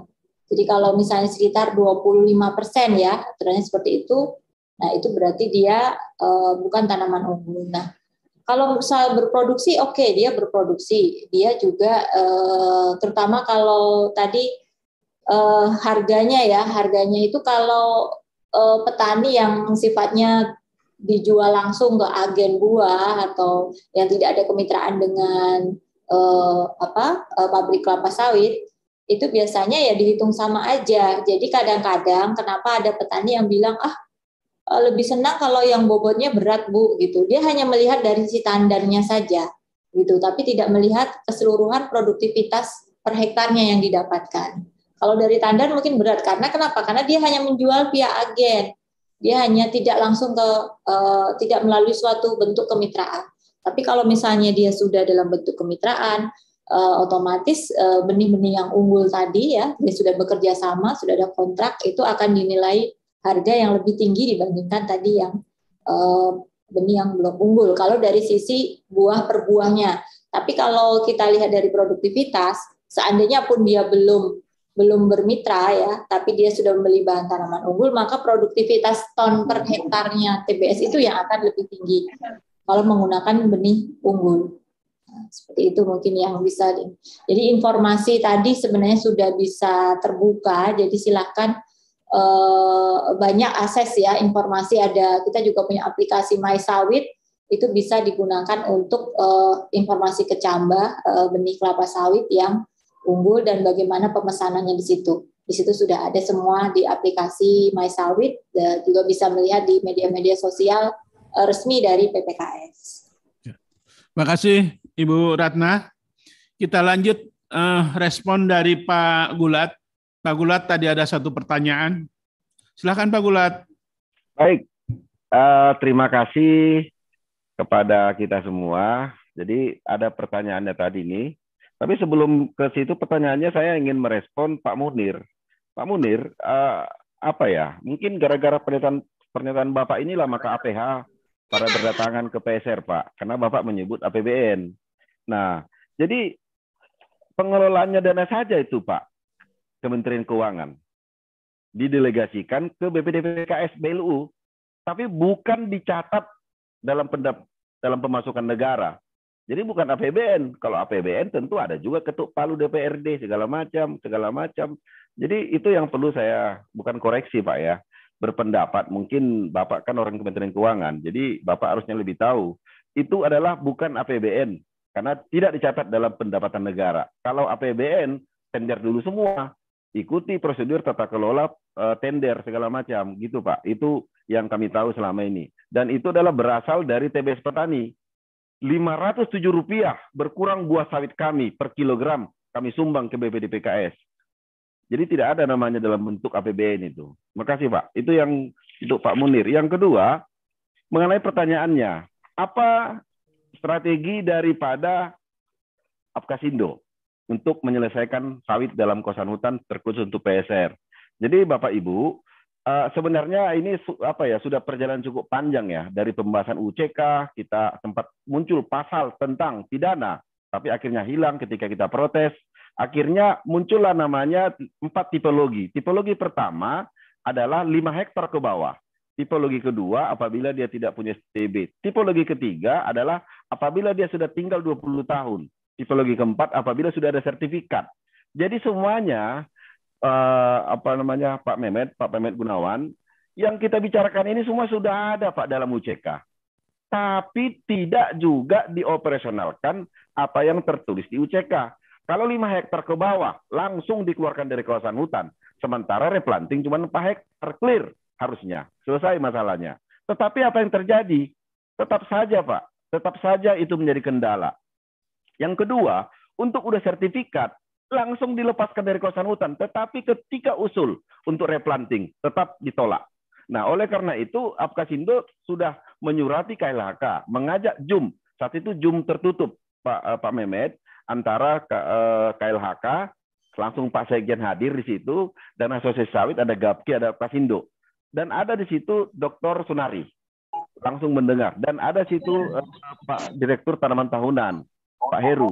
Sepakat, diajukan saja Mana-mana yang dalam kawasan hutan akan kami verifikasi langsung. Tapi apa yang terjadi sudah dua tahun berlalu, angin lalu saja. Tidak ada manfaatnya dari pertemuan-pertemuan. Oleh karena itu, kami sudah melakukan percepatan-percepatan maupun surat dan mengusulkan langsung kepada KLHK untuk uh, petani sawit yang akan PSR terkendala apabila dia masuk dalam kriteria tipologi 1, 3, dan 4. Kalau tipologi 2 kan ada denda, baru dulu dendanya. Tapi tipologi 1 tiga dan empat. Jadi itu. Nah yang kedua uh, daripada upaya Kasindo itu adalah kita beberapa waktu lalu Bapak Ibu Pak Munir kita mengajukan namanya kerjasama penelitian dengan IPB supaya diusulkan sawit masuk dalam kelompok tanaman hutan sebagaimana Permenhub bahwa tanaman palmai lainnya nira, eh, sagu dimasukkan tanaman hutan. Kenapa sawit tidak? Maka kita mengajukan penelitian naskah akademik ke IPB dengan membayar sekian apa apa namanya dari hasil jerih payah kami karena itu juga harus berbiaya hasilnya adalah satu sawit dapat dikelompokkan di dalam tanaman hutan terkhusus untuk daerah-daerah terdegradasi yang kedua kesimpulan di situ karena sifatnya hampir mirip maka sawit yang existing tertanam tidak perlu ditumbang. Yang ketiga, sawit tidak boleh ditanam di kawasan hutan yang masih berhutan. Tapi apa yang terjadi? Apkasindo dibully, IPB dibully oleh mereka yang tidak menyukai. Tidak masalah. Tapi upaya kami tetap untuk menegakkan UCK supaya segera dioperasionalkan PSR terselesaikan. Demikian Pak, terima kasih. Gulat, Bapak sekalian, uh, saya kira ini waktu juga yang membatasi kita semua. Jadi sekali lagi kami terima kasih kepada para narasumber, Pak Bagus, Pak Munir, Ibu Ratna, Pak Gulat, dan Pak Herdrajat, serta para peserta.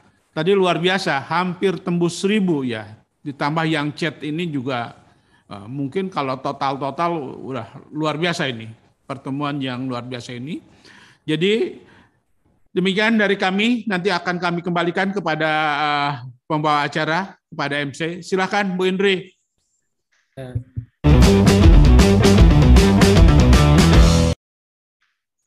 Terima kasih kepada Bapak Insinyur Mulyono Mahmur MS selaku moderator pada webinar hari ini. Serta tak lupa kami ucapkan terima kasih dan penghargaan yang setinggi-tingginya kepada para narasumber dan pembahas utama yang sangat luar biasa. Kita berikan aplaus.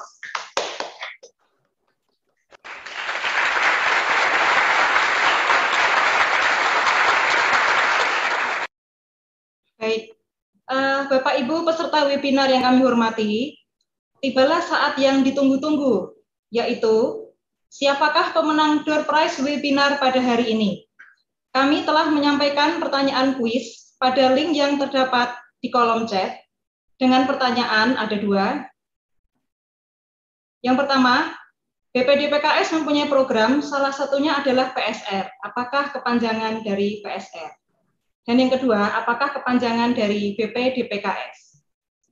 Jawaban yang benar adalah yang pertama, peremajaan sawit rakyat. Yang kedua, pengelola dana perkebunan kelapa sawit. Untuk peserta yang beruntung yaitu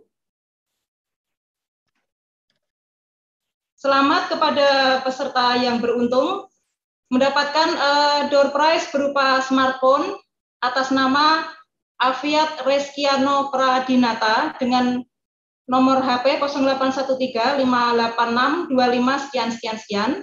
Yang kedua, Jody Rido Subagda 0813-840 55 sekian sekian sekian.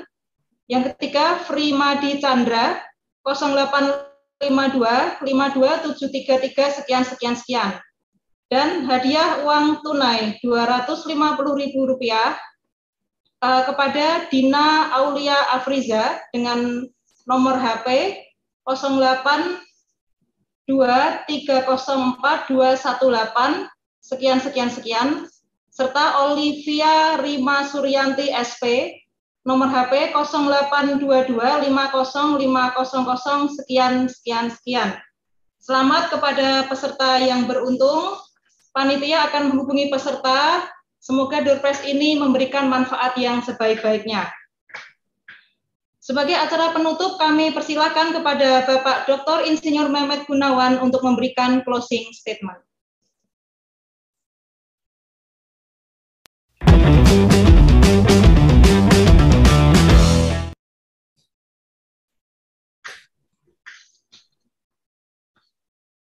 Bapak dan Ibu sekalian, para hadirin yang terhormat, kita telah selesai melaksanakan satu webinar yang menurut saya luar biasa. Kita memperoleh informasi yang berharga dari para narasumber dan diperkaya dengan eh, pertanyaan-pertanyaan dari penanya yang juga sudah diberikan respon yang sangat pas dan eh, sesuai dengan keinginan kita semua. Saya kira uh, kita hari ini memperoleh informasi terkini tentang uh, program PSR ya, dan uh, banyak di antara kita yang belum paham. Ini adalah satu informasi yang sangat berharga buat kita semua. Dari diskusi kita melihat bahwa peluang sawit sangat tinggi, ya. tetapi di dalam pelaksanaan permajaan sawit rakyat memang kita menghadapi banyak-banyak kendala. Selain karena cakupannya luas, kemudian juga aspek yang lainnya banyak, kesiapan penunjang juga diperlukan sangat uh, banyak ya. Jadi memang uh, situasinya betul-betul sangat complicated. Tetapi saya yakin kita tidak akan menyerah. Kita tidak akan menyerah. Kita yakin Tuhan sudah memberi tanah dan tanaman yang baik dan sangat bermanfaat buat kita. Tak ada kata kurang baik, semuanya baik karena tergantung kepada bagaimana kita memanfaatkannya. Buat kita sawit adalah pilihan dan kita sudah di jalan yang benar. Semuanya tentu melalui proses pembelajaran sebelum semua rencana itu berhasil kita realisasikan Bapak Ibu sekalian yang berbahagia, tabloid Sinar Tani mengucapkan terima kasih kepada narasumber dan para hadirin yang mengikuti webinar ini dengan sangat antusias. Pesertanya sangat banyak dan ini surprise hampir mendekati seribu. Kalau digabung dengan YouTube saya kira jauh akan lebih dari seribu. Kepada BPDPKS, kami sekali lagi mengucapkan penghargaan dan terima kasih atas kerjasama dalam webinar ini. Kami merasa terhormat bisa bekerja sama. Kepada para pemenang hadiah juga kami ucapkan selamat. Saya yakin apa yang dikupas dan adalah informasi penting dan merupakan masukan berharga dalam upaya peremajaan sawit rakyat. Insya Allah upaya kita mendapat ridho Allah yang Maha Kuasa. Izinkan saya menyampaikan rangkuman super ringkas dalam bentuk sebuah puisi. Ini untuk memberikan inspirasi dan saya kira rangkuman yang sangat ringkas dari semua ini. Judulnya adalah Sawit memanggil kita.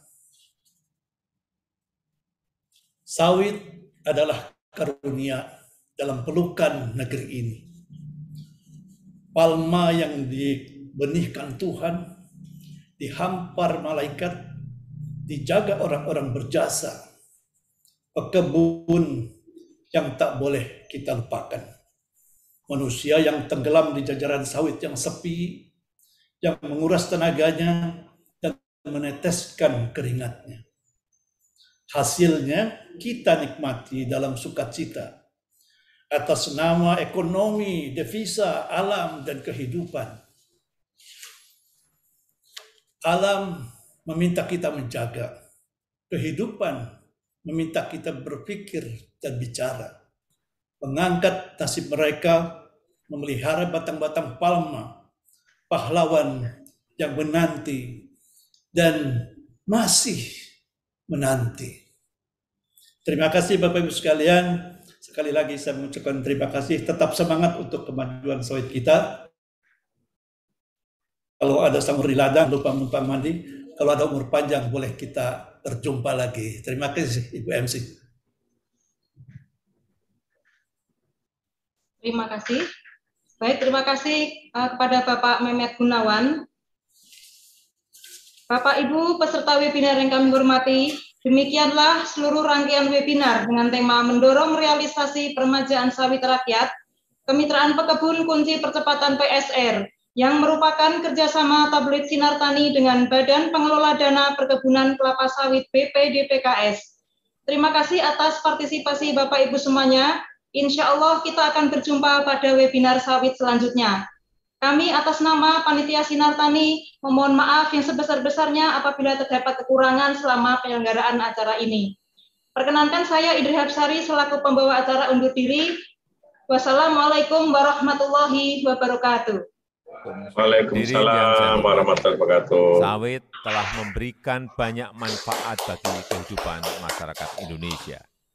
Sebagai produk pangan sehat, energi terbarukan maupun menghasilkan berbagai produk untuk kebutuhan sehari-hari kita.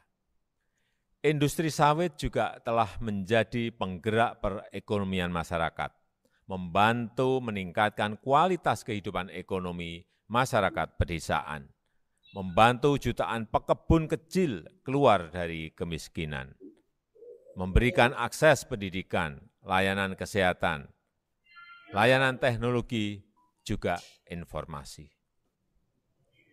Sudah saatnya masyarakat dunia mengetahui keseriusan Indonesia untuk mengubah industri sawit menjadi lebih baik, menerapkan praktek-praktek terbaik dan elemen berkelanjutan pada seluruh aspek di sepanjang rantai industrinya. Saya akan terus memastikan industri sawit Indonesia memegang teguh komitmen ini untuk melakukan pengelolaan sawit secara berkelanjutan untuk mewujudkan hari esok yang lebih baik. Saya yakin dengan industri sawit yang bertanggung jawab dan pengelolaan yang berkelanjutan, kita sambut masa depan yang lebih baik.